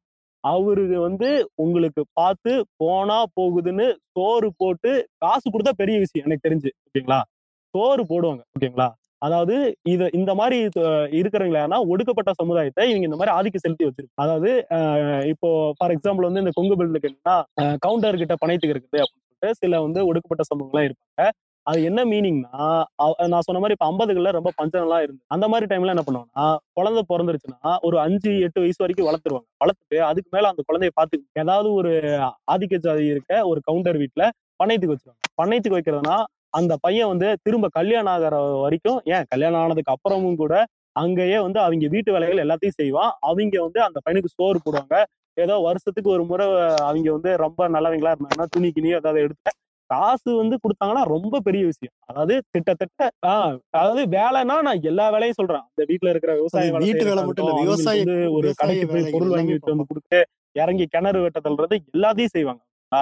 ஆஹ் வந்து நீங்க வந்து இப்போ வேலைன்னா வந்து காலையில ஒன்பது மணிக்கு போயிட்டு அஞ்சு மணிக்கு வருதுன்னு நைட்டு மூணு மணிக்கு வேலை இருக்கும். நைட்டு ரெண்டு மணிக்கு நெல் அடிப்பாங்க, ஆஹ் இறங்கி வந்து நாலு முழுக்க கிணறு வெட்டுவாங்க. இந்த மாதிரி வந்துட்டு ஒரு அடிமையா சோத்துக்காக அடிமையா இருக்கிறதுதான் பண்ணையத்துக்கு இருக்கா. ஸோ இந்த மாதிரி இருந்த முறையெல்லாம் வந்துட்டு இப்போ மாறிடுச்சு. அதை தான் வந்துட்டு சீமான் வந்து அதுக்கு தான் வந்து கொந்தளிக்கிறாரு. நம்ம வந்து விவசாயம் பண்ணல விவசாயம் பண்ணல அப்படின்னா ஏன்னா இன்னைக்கு வந்துட்டு நீங்க விவசாயம் பண்ணணும்னா யாராவது உங்க காட்டுல வந்து உடல் உடல் உழைப்பு போடுறாங்கன்னா அவங்களுக்கு சரியான ஊதியத்தை இன்னைக்குமே அதில் நிறைய சுரண்டல் இருக்கு. இருந்தாலும் நான் சொன்ன மாதிரி கம்பேரிட்டிவ்லி ஒரு ஐம்பது வருஷத்துக்கு முன்னாடி இருந்த சுரண்டலை விட இன்னைக்கு ரொம்ப கம்மி. ஏன்னா இன்னைக்கு வந்து மற்ற தொழில் முனையறதுக்கான எல்லா வாய்ப்பும் இருக்கு. நீ வந்து சரியான ஊதியம் எனக்கு தரலன்னா நான் வேற எங்கேயாவது போயிடுவேன் அப்படிங்கிற ஒரு நிலை இருக்கிறதுனால இதனாலதான் இந்த பூமி படம் மாதிரி சில விஷயங்கள்லாம் வந்துட்டு இந்த இலவசங்கள்லாம் சோம்பேறி ஆகிடுது, யாரும் வேலைக்கு வரதில்லை அப்படிலாம் இல்லை. அவங்களுக்கு இவங்க கொடுக்குற சம்பளத்தை விட அதிகமா சம்பளம் கொடுக்க ஆள் இருக்காங்க. நீங்க இப்ப நீங்க சொல்லுங்க கருப்பு, உங்ககிட்ட வந்துட்டு நான் வந்து ஒரு ப ஒரு நிலம் வச்சிருக்கேன், ஓகேங்களா, நீங்களுமே நிலம் வச்சிருக்கீங்க இல்லையா? ஸோ வந்து இப்போ வந்துட்டு நீங்க நான் வந்து உங்களை வந்து இந்த மாதிரி வேலைக்கு கூப்பிடுறேன், வேலைக்கு கூப்பிட்டு வந்து நான் இரநூறு ரூபாய் தரேன் அப்படிங்கிறேன். பக்கத்து காட்டுல அதே இது அதே நெல் நடுறதுக்கோ இல்ல களை எடுக்கிறதுக்கோ இதோ வந்து இரநூத்தம்பது ரூபா தரேன்னா யாருக்கு யாரு அதிகம்? நான் நிச்சயமா பக்கத்து காட்டுக்கு தாங்க போவேன். ஏன்னா வந்து ஏன்னா யார் அதிகமா தராங்களோ, இப்ப எனக்கு பொருளாதார தேவை இருக்குது, பிளஸ் வந்து எனக்கு எனக்கு யார் அதிகமா கொடுக்குறாங்களோ அவங்க கிட்டதான் நான் போய் வேலை செய்ய முடியும். இப்ப வந்து செய்யற வேலை ஒண்ணுதான், அதே நேரம் தான் ஆகுது, ஆனா வந்து சம்பளம் வேறுபடுது இல்லையா? அப்ப வந்து அது அது ஒரு வந்து அது ஒரு பொருளாதாரம் தானே. இப்ப ஐம்பது ரூபாய் எனக்கு சேர்த்து கிடைக்குதுன்னா அந்த ஐம்பது ரூபாய் வச்சு நான் இன்னும் ஒரு இன்னும் ஒரு ரெண்டு நாளைக்கு சாப்பிடலாம், அல்லது அதை சேர்த்து வைக்கலாம், என்ன வேணாலும் பண்ணலாம் இல்லையா? அது ஒரு குடும்ப தேவைக்கா இருக்கும். ஸோ இப்ப வந்து நீங்க வந்து ரொம்ப கம்மியா கொடுக்குறீங்க, இது வந்து எனக்கு பத்தாம கூட போகும். இப்போ வந்து நான் உங்ககிட்ட கேட்டேன் என்ன சொல்லுவீங்க, என் காட்டுல வேலை செஞ்சா இரநூறுவா தான் சொல்லுவீங்க. இப்போ அவன் இரநூத்தம்பது ரூபா தரான், நான் உங்ககிட்ட திரும்ப கேட்க முடியுமா? உங்ககிட்ட கே உங்ககிட்ட கேட்கவே தேவையில்லை, நான் டைரக்டா அவன் கட்டிக்க முடியும். இப்ப வந்து இன்னைக்கு இதுலயும் இன்னொரு கேட்ச் இருக்கு, அதாவது இந்த பனை தீர்க்கன்னு நான் சொன்னதுல முன்னாடி எல்லாம், ஏன் ஈவன் வந்து ஒரு முப்பது வருஷத்துக்கு முன்னாடி எல்லாம் எங்க அப்பாவோட காலத்துல நீங்க வந்து ஒரு ஒரு பனைத்தார்கிட்ட வந்து வேலைக்கு இருந்தீங்கன்னா அவங்க காட்டுல வேலை இல்லை அப்படின்னா நீங்க பக்கத்து காட்டுக்கு வேலைக்கு போறேன் அப்படின்னா அந்த அந்த பனைத்தாருக்கும் இந்த பனைத்தாருக்கும் பிரச்சனையா இருக்கும், வாக்கிய தகராறா இருக்கும், ஏதாவது இருக்கும். ஸோ அப்படி வந்து நீங்க வேலைக்கு போயிட்டீங்கன்னா திரும்ப வந்து உங்க திரும்ப பனைத்து இருக்கிற பனைத்தான் வந்து உன்னை வந்து வசிக்க மாட்டாரு, உனக்கு வந்து சாப்பாடு, ஏன்னா சோ சாரு சோறு அங்கதானே திங்க வரும், நீ வந்து அவங்க கிட்ட தானே பனைத்து இருக்க. ஸோ ஒரு நாள் வேலைக்காக நீங்க போக முடியும், அவங்க காட்டுல வேலை இருந்தா வேலை செய்யலாம், இல்லைன்னா வந்துட்டு சோத்துக்கு வைக்கலாமா அப்படியே. ஸோ நீங்க சொன்னீங்களா இப்ப இன்னைக்கு வந்து இரநூறு ரூபா கொடுக்குறேன், இரநூத்தம்பது ரூபா கொடுக்குறேன்னா இரநூத்தம்பது ரூபா தர ஒருத்தருகிட்ட நான் போய் வேலை செஞ்சுக்கிறேன்னு உங்களால சொல்ல முடியும். அன்னைக்கு வந்து அதை சொல்ல முடியாது. அந்த மாதிரி வந்து ரொம்ப கொடுமையான ஜாதிய பிரச்சனைகள்லாம் வந்துட்டு இந்த விவசாயத்திலையும் அந்த நிலமில்லா விவசாய கூலிகளையும் நம்ம தனியா பேசணும். அந்த மாதிரி சில காம்ப்ளிகேஷன்ஸ்லாம் இருக்கு, அதெல்லாம் இன்னைக்கு உடஞ்சி போகுது. இதனாலதான் வந்து இந்த தமிழ் தேசியம் தமிழ் தேசியம்னு இல்லை சாரி தப்பா சொல்லுங்க நாம் தமிழர் எல்லாருமே வந்துட்டு விவசாயத்தை இது பண்ணோம், முன்னாடி மாதிரி விவசாயம் பண்ணோம், இப்போ மாதிரி டிராக்டர் விடக்கூடாது, மக்களை கூட்டிட்டு வந்து விவசாயம் பண்ணணும், இது பண்ணணும், இந்த இயற்கை விவசாயம் அது இது பண்ணணும்னா இந்த வந்து இது மாற அவங்களோட இன்டைரக்ட் அஜெண்டா இந்த மாதிரி மாறி போறது. மக்கள் வந்துட்டு இன்னைக்கு சரியான ஊழிய ஊழியம் கேட்கறாங்கிறது தானே அவங்க பிரச்சனையா இருக்கு. ஸோ இந்த மாதிரி இந்த மாதிரி பண்ணை அடிமை முறைலாம் ரொம்ப மோசமா விவசாயத்துல இருந்தது. ஸோ அப்படி பார்க்கும்போது வந்து இங்க விவசாயத்துல வந்து ஜாதிய பிரச்சனையாகட்டும் இல்ல மற்ற இந்த மாதிரி பெரும் விவசாயத்துல இருக்க பெரிய பிரச்சனையே இந்த ஜாதி அடுக்குமுறை தான். அது வந்து இன்னமுமே வந்து விவசாயத்துல வந்து அந்த ஜாதிய ஒடுக்குமுறையாகட்டும் இதாகட்டும் இன்னமுமே இதாதான் இருக்கு. ஸோ இதுக்கு இதெல்லாம் வந்து பத்தி பேசாம ஸ்ட்ரெயிட்டாவே வந்துட்டு இந்த விவசாயத்தை அரசு தொழிலா மாத்துறேன் அப்படிங்கறதெல்லாம் வந்துட்டு எந்த அளவுக்கு சாத்தியங்கிறது எனக்கு தெரியல. இல்ல நான் சொல்றத பத்தி என்னன்னா, இப்ப வந்து இந்த வேளாண்மையை வந்து அரசு தொழிலாக்குறாங்க இல்லையா, அதுக்கு பின்னாடியே வந்து சாதிய பின்னணி தாங்க இருக்கு.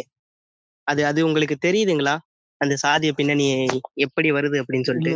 அவ்வளவு ஐடியா இல்ல இல்ல அது என்னன்னா, இது இது வந்து நான் சொல்ல போறது வந்து தலையை சுத்தி மூக்க தொடர மாதிரி தான் இருக்கும். நான் வந்து டீட்டெயிலா சொல்றேன், அதுக்கப்புறம் நீங்க அதை அதை அண்டர்ஸ்டாண்ட் பண்ணி பாருங்க, அதுக்கப்புறம் தெரியும். இப்ப இது ஏன் சாதிய பின்னணியில வருது அப்படின்னா, இப்ப வந்து இந்த இந்த விவசாயத்துல ஆக்சுவலி இந்த வேளாண்மையில பாத்தீங்கன்னா அதிகமா வேலை செய்யறவன் வந்து தாழ்த்தப்படுறவனா தான் இருப்பான். அதாவது நிலம் இருக்கிறவன் தான் வந்து மே மே இது இடைநிலை சாதியா இருப்பானே தவிர அவன் வந்து வேலை எல்லாம் செய்ய மாட்டான், புரியுதுங்களா? ஏன்னா வந்து அவனு அவன்கிட்ட நிலம் இருக்குது, அவன் வந்து இந்த தாழ்த்தப்பட்டவனை வந்து வேலைக்கு வச்சு அவங்ககிட்ட இருந்து வேலை வாங்கி அதை வந்து விவசாயமா பண்ணி உற்பத்தி பண்ணிட்டு இருந்தான். ஸோ இப்ப இப்ப ஏன் இதை வந்து வேளாண்மையை வந்து அரசு தொழிலா ஆக்குறாங்க அப்படின்னா, இப்ப வந்து இந்த இட இது தாழ்த்தப்பட்டவனா இருந்தா இல்லையா, இவெல்லாம் வந்து இப்ப படிக்க ஆரம்பிச்சுட்டான், படிச்சுட்டு அல்லது இந்த இந்த விவசாயத்துல வர வருமானம் பத்தல அப்படிங்கிற காரணத்தினால அவன் வேற தொழில் பார்க்க ஆரம்பிச்சுட்டான். ஸோ இப்ப என்னன்னா வே விவசாயம் பண்ண ஆள் இல்லை. இப்போ வந்து இது ஒரு ஒரு முப்பது வருஷம் நாற்பது வருஷம் முன்னாடி போய் பாருங்களேன், அப்பெல்லாம் என்ன நடந்திருக்குன்னா, அப்போ வந்து பண்ணை அடிமைகள் அந்த அதான் இந்த கொத்தடிமை மாதிரி பண்ணைத்துல இருந்தாங்க இல்லையா, அவங்கெல்லாம் வந்து இருந்திருப்பாங்க. அவங்க என்ன கான்செப்ட்ல அப்பெல்லாம் இருந்தாங்க அப்படின்னா, இப்போ வந்து இப்போ இவர் பேட்டைக்கார சொன்ன மாதிரி பார்த்தீங்கன்னா எட்டு வயசுலாம் கொண்டு போய் ஒருத்தனை வந்து ப பண்ணைக்கு வந்து சேர்த்து விட்டுருவாங்க பண்ணையத்தில். ஸோ இப்போ வந்து அவன் என்ன பண்ணுவான்னா, அங்கே இருக்கிற அவன் அவனோட ஒர்க்கெல்லாம் பா இவன் அவன் சொல்றதெல்லாம் வந்து கேட்டுட்டு இருப்பான். ஒரு ஒரு பதினஞ்சு பதினாறு வயசு ஆகுது அப்படின்னா, இப்போ அந்த அவனோட சமூகத்திலேயே வந்து பெண்கள்லாம் இருப்பாங்க இல்லையா, அந்த பெண்கள்லாம் வந்து எப்படின்னா ஒரு பதிமூணு பதினாலு வயசுல ஆவரேஜா அவங்க வந்து இந்த பியூபர்ட்டி அட்டன் பண்றாங்க இல்லையா, அந்த அந்த ஸ்டேஜ் ஆன உடனே வந்து பியூபர்ட்டி அட்டன் பண்ணி ஒரு ஒரு ஒன் இயருக்குள்ளேயே வந்து மேரேஜ் பண்ணி வச்சிருவாங்க. யாருக்கு இந்த பண்ணையத்துக்கு போறான் இல்லையா அவனுக்கு வந்து மேரேஜ் பண்ணி வச்சிருவாங்க. ஸோ இவங்க ரெண்டு பேர் வந்து அதாவது அந்த பையனுக்கு வந்து போது போது அறிவு இருக்காது, அதாவது அவனே மேஜர் ஆகல, அந்த மேஜர் ஆகாத ஒருத்தனுக்கு இந்த இந்த வயது வந்த ஒரு பெண்ணை வந்து கல்யாணம் பண்ணி வச்சுறாங்க. ஸோ இப்போ இவங்க ரெண்டு பேர்த்துக்குமே வந்து திருமணம்னா என்னன்னே தெரியாது, பிளஸ் வந்து அவங்களுக்கு போதுமான சிந்தனையும் எதுவும் கிடையாது. இவங்க ரெண்டு பேர்த்துக்கும் போதுமான தெ ஒரு தெளிவின்மே இல்லை, எப்போ குழந்தை பெற்றுக்கணும் என்ன அதெல்லாம் தெரியாது. ஸோ கல்யாணம் பண்ணி வச்சுட்டா குழந்தை பெற்றுக்கலாம் அப்படிங்கிற கான்செப்ட்ல இருப்பாங்க. ஸோ இப்போ வந்து என்ன ஆச்சுன்னா, இப்போ ஒரு குழந்தை பெற்றுக்கிறான் அப்படின்னா அவன் அதை அவன் எதை பற்றி யோசிப்பான்னா, அந்த குழந்தைக்கு என்ன பண்ணும், அந்த குழந்தைக்கு சாப்பாட்டுக்கு அல்லது அந்த அவனோ அது வந்து அவனை வந்து ஒரு தனி குடும்பமா மாத்திடுவாங்க. அவனை அந்த அவன் மனைவிக்கும் அந்த குழந்தைக்கும் தே தேவையானது எல்லாம் இவன் தான் பார்த்துக்கணும். ஸோ அப்படி என்னன்னா இவனுக்கு வந்து பண தேவை, இந்த உணவு தேவை, இதெல்லாம் இதெல்லாம் வருது. ஸோ அவன் என்ன பண்ணுவான்னா வேற வேற எதை பத்தியுமே யோசிக்க மாட்டான். அந்த குழந்தைக்கு என்ன தேவை, அவன் குடும்பத்துக்கு என்ன தேவை அப்படின்னு சொல்லிட்டு அதை வந்து அதை பத்தி மட்டுமே யோசிக்க ஆரம்பிச்சு. ஸோ அந்த அந்த அவன் பண்ணை அடிமையா இருக்கான் இல்லையா, அந்த முதலாளி வந்து அப்ப என்ன பண்ணுவாரு அப்படின்னா, நீ இந்த மாதிரி இவ்வளவு வேலை செஞ்ச செய்யற அப்படின்னா வந்து நான் உனக்கு இதை பண்ணி தரேன். அதாவது என்னன்னா இப்போ அவன் குழந்தைக்கு ஒரு ட்ரெஸ் எடுத்து கொடுக்கறதோ இல்ல மாச மாசம் வந்து ஒரு ஒரு அதாவது இந்த அரிசி இந்த கோதுமைலாம் இருக்குது இல்லையா அதை வந்து சேர்த்து கொடுக்குறதோ அந்த மாதிரி பண்ணுவான். ஸோ அப்போ என்ன பண்ணுவான்னா, சரி நமக்கான தேவைகள்லாம் வந்து இவன் நிறைவேற்றுறான் அப்படிங்கிறதுனால வந்து இவன் வந்து அவன் இன்னும் அதை ஹார்ட் ஒர்க்காக பண்ண ஆரம்பிச்சிடறான். ஸோ அப்போ என்னன்னா இவங்களுக்கு வந்து சொல்லித்தரது எல்லாமே இந்த இந்த குழந்தை பெற்றுக்கிறது, அதை வளர்த்துறது, அவங்களுக்கு திரும்ப அதே வயசுல கல்யாணம் பண்ணிக்கிறது. ஸோ இதை வந்து ஒரு சைக்கிளிக் ப்ராசஸ் மாதிரி பண்ணிட்டு இருக்காங்க. என்னன்னா இவங்க இவங்க அதை அதை தாண்டி இவங்களை வந்து சிந்திக்க விடுறதே கிடையாது. அவன் வந்து அதை பத்தி மட்டும்தான் யோசிப்பான். இப்ப வந்து அவன் அடிமையா இருக்கானோ இல்ல வந்து அவனுக்கு அவனுக்கான பொருளாதார தேவை அதிகமா இருக்குது, வேற வேலை போய் செஞ்சா கூட இதை விட அதிகமான பணம் கிடைக்கும் அப்படிங்கிற அந்த அந்த அளவு கூட அவன் யோசிக்க மாட்டான். அவனுக்கு அவனுக்கு அதாவது அவனை வந்து இதுதான் இதுதான் வாழ்க்கை, நீ கல்யாணம் பண்ணிக்குவ, நீ ஒரு குழந்தைய பெற்றுக்கிற, அந்த குழந்தைய வளர்த்துற, அது வந்து அந்த வயசுக்கு வரும்போது அவனை அவங்க அவ அந்த பொண்ணுக்கோ அந்த பையனுக்கோ கல்யாணம் பண்ணிக்கிற. ஸோ அவங்களோட வாழ்க்கை தேவைகள்லாம் வந்து நீ நிற பூர்த்தி பண்ணி வைக்கிற, திரும்ப வந்து திரும்ப அவனோட குழந்தைய வந்து திரும்ப ப பண்ணையத்துக்கு சேர்த்து விடுற.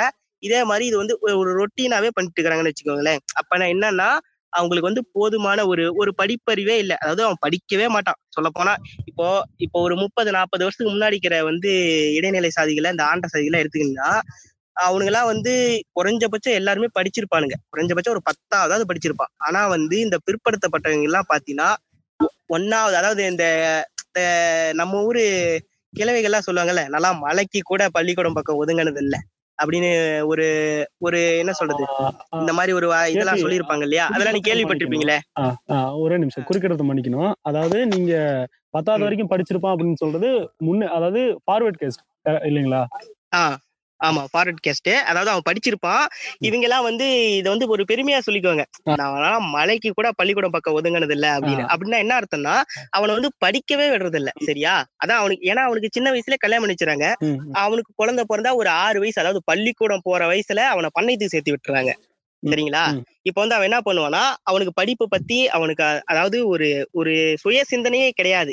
அவனை வந்து என்ன சொல்றன்னா ஒரு சொல் புத்தியா இருக்கிற மாதிரியே அவனை வளர்த்து விட்டுறாங்க. படிக்க போகாத, பண்ணையத்துக்கு போனீன்னா அதுதான் உனக்கு சோறு போடும், அதை அதை வச்சுதான் நீ வந்து வாழ்க்கையை நடத்தணும். ஸோ அந்த மாதிரி இவங்களை ப இவங்களை வந்து படிக்கவே விடாம இதை மட்டுமே பண்ணிக்கிட்டு. ஆனா பாத்தீங்கன்னா அந்த மேல்நிலை சாதியா இருக்கிறவன் பாத்தீங்கன்னா அவன் குழந்தை படிச்சுட்டு இருக்கும்.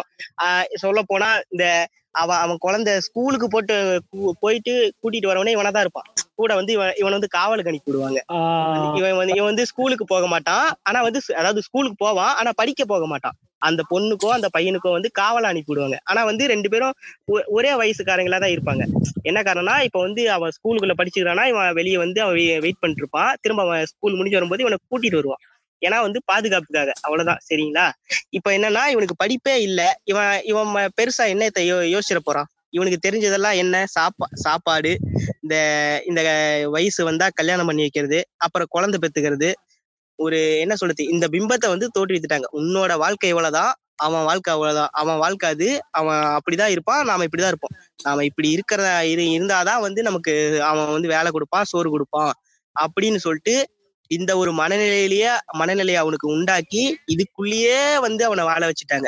ஸோ இப்படிதான் வந்து பண்ணை பண்ணை அடிமைகள்லாம் போயிட்டு இருந்தது. ஸோ இதை மாற்றி இந்த படிப்பெல்லாம் கொண்டு வந்து அவனுக்குள்ள படிப்பை புகுத்தி இந்த மாதிரி படிச்சு உனக்கு தெரிஞ்ச வேலையை செய்ய, அல்லது படிச்சதுக்கு அப்புறம் அந்த படிப்பு மூலமா வர வேலைக்கு நீ போ, அதை வச்சு நீ வந்து உன்னோட பொருளாதாரத்தை மேம்படுத்து அப்படின்னு இந்த இந்த கல்வி கல்வி கொள்கையெல்லாம் கொண்டு வந்ததுக்கு அப்புறம் அவன் என்ன பண்ணிட்டானா, அவனுக்கு வந்து ஒரு தெளிவு வந்துருச்சு. இந்த வாகை சூடவா படத்தெல்லாம் காமிச்சிருப்பாங்க இல்லையா, நீங்களாம் பார்த்துருப்பீங்க, அதுவே கூட ரெஃபரன்ஸா எடுத்துங்க. அந்த மாதிரி ப படங்கள்லாம் பார்த்தீங்கன்னா அப்படிதான் சொல்லியிருப்பாங்க. ஸோ இந்த மாதிரி அவன் படிச்சு வெளியே போனதுக்கு அப்புறம் இங்கே வேலை செய்யறதுக்கு ஆள் இல்லை. ஆள் இல்லாத பட்சத்துல என்ன ஆகுது, வேலை செய்யாம க வயலெல்லாம் கரம்பா மா மாறிக்கிட்டு இருக்கு. கரம்பா மாறினா பண்ணை முதலாளி எப்படி வாழுவான்? அவன் ஆல்ரெடி குண்டு நல்லா கொளுத்து போயிருக்கான். அவனை கொண்டு போய் திடீர் திடீர்னு நீ வே நிலத்துல வேலை செய்யலான்னு அப்படின்னு சொன்னா அவன் எப்படி வேலை செய்வான்? அவனுக்கு அதை பத்தி எதுவுமே, அதாவது ஆக்சுவலி சொல்ல போனா அவனுக்கு அதை பத்தி ஒன்றும் தெரியாது விவசாயத்தை பத்தி. ஏன்னா வந்து அவன் வந்து ஒரு முதலாளி இதை செய்யி அப்படின்னு தான் சொல்லுவானே தவிர அதை பத்தி அவனுக்கே சரியான புரிதல் இருக்காது. இந்த வேலையை இவங்கிட்ட கொடுத்தா அவன் செஞ்சு கொடுத்துருவான் அப்படிங்கிறது மட்டும்தான் அவனுக்கு தெரியும். அந்த வேலையை பத்தியே முழுமையான ஒரு விளக்கமே அவனுக்கே தெரியாது.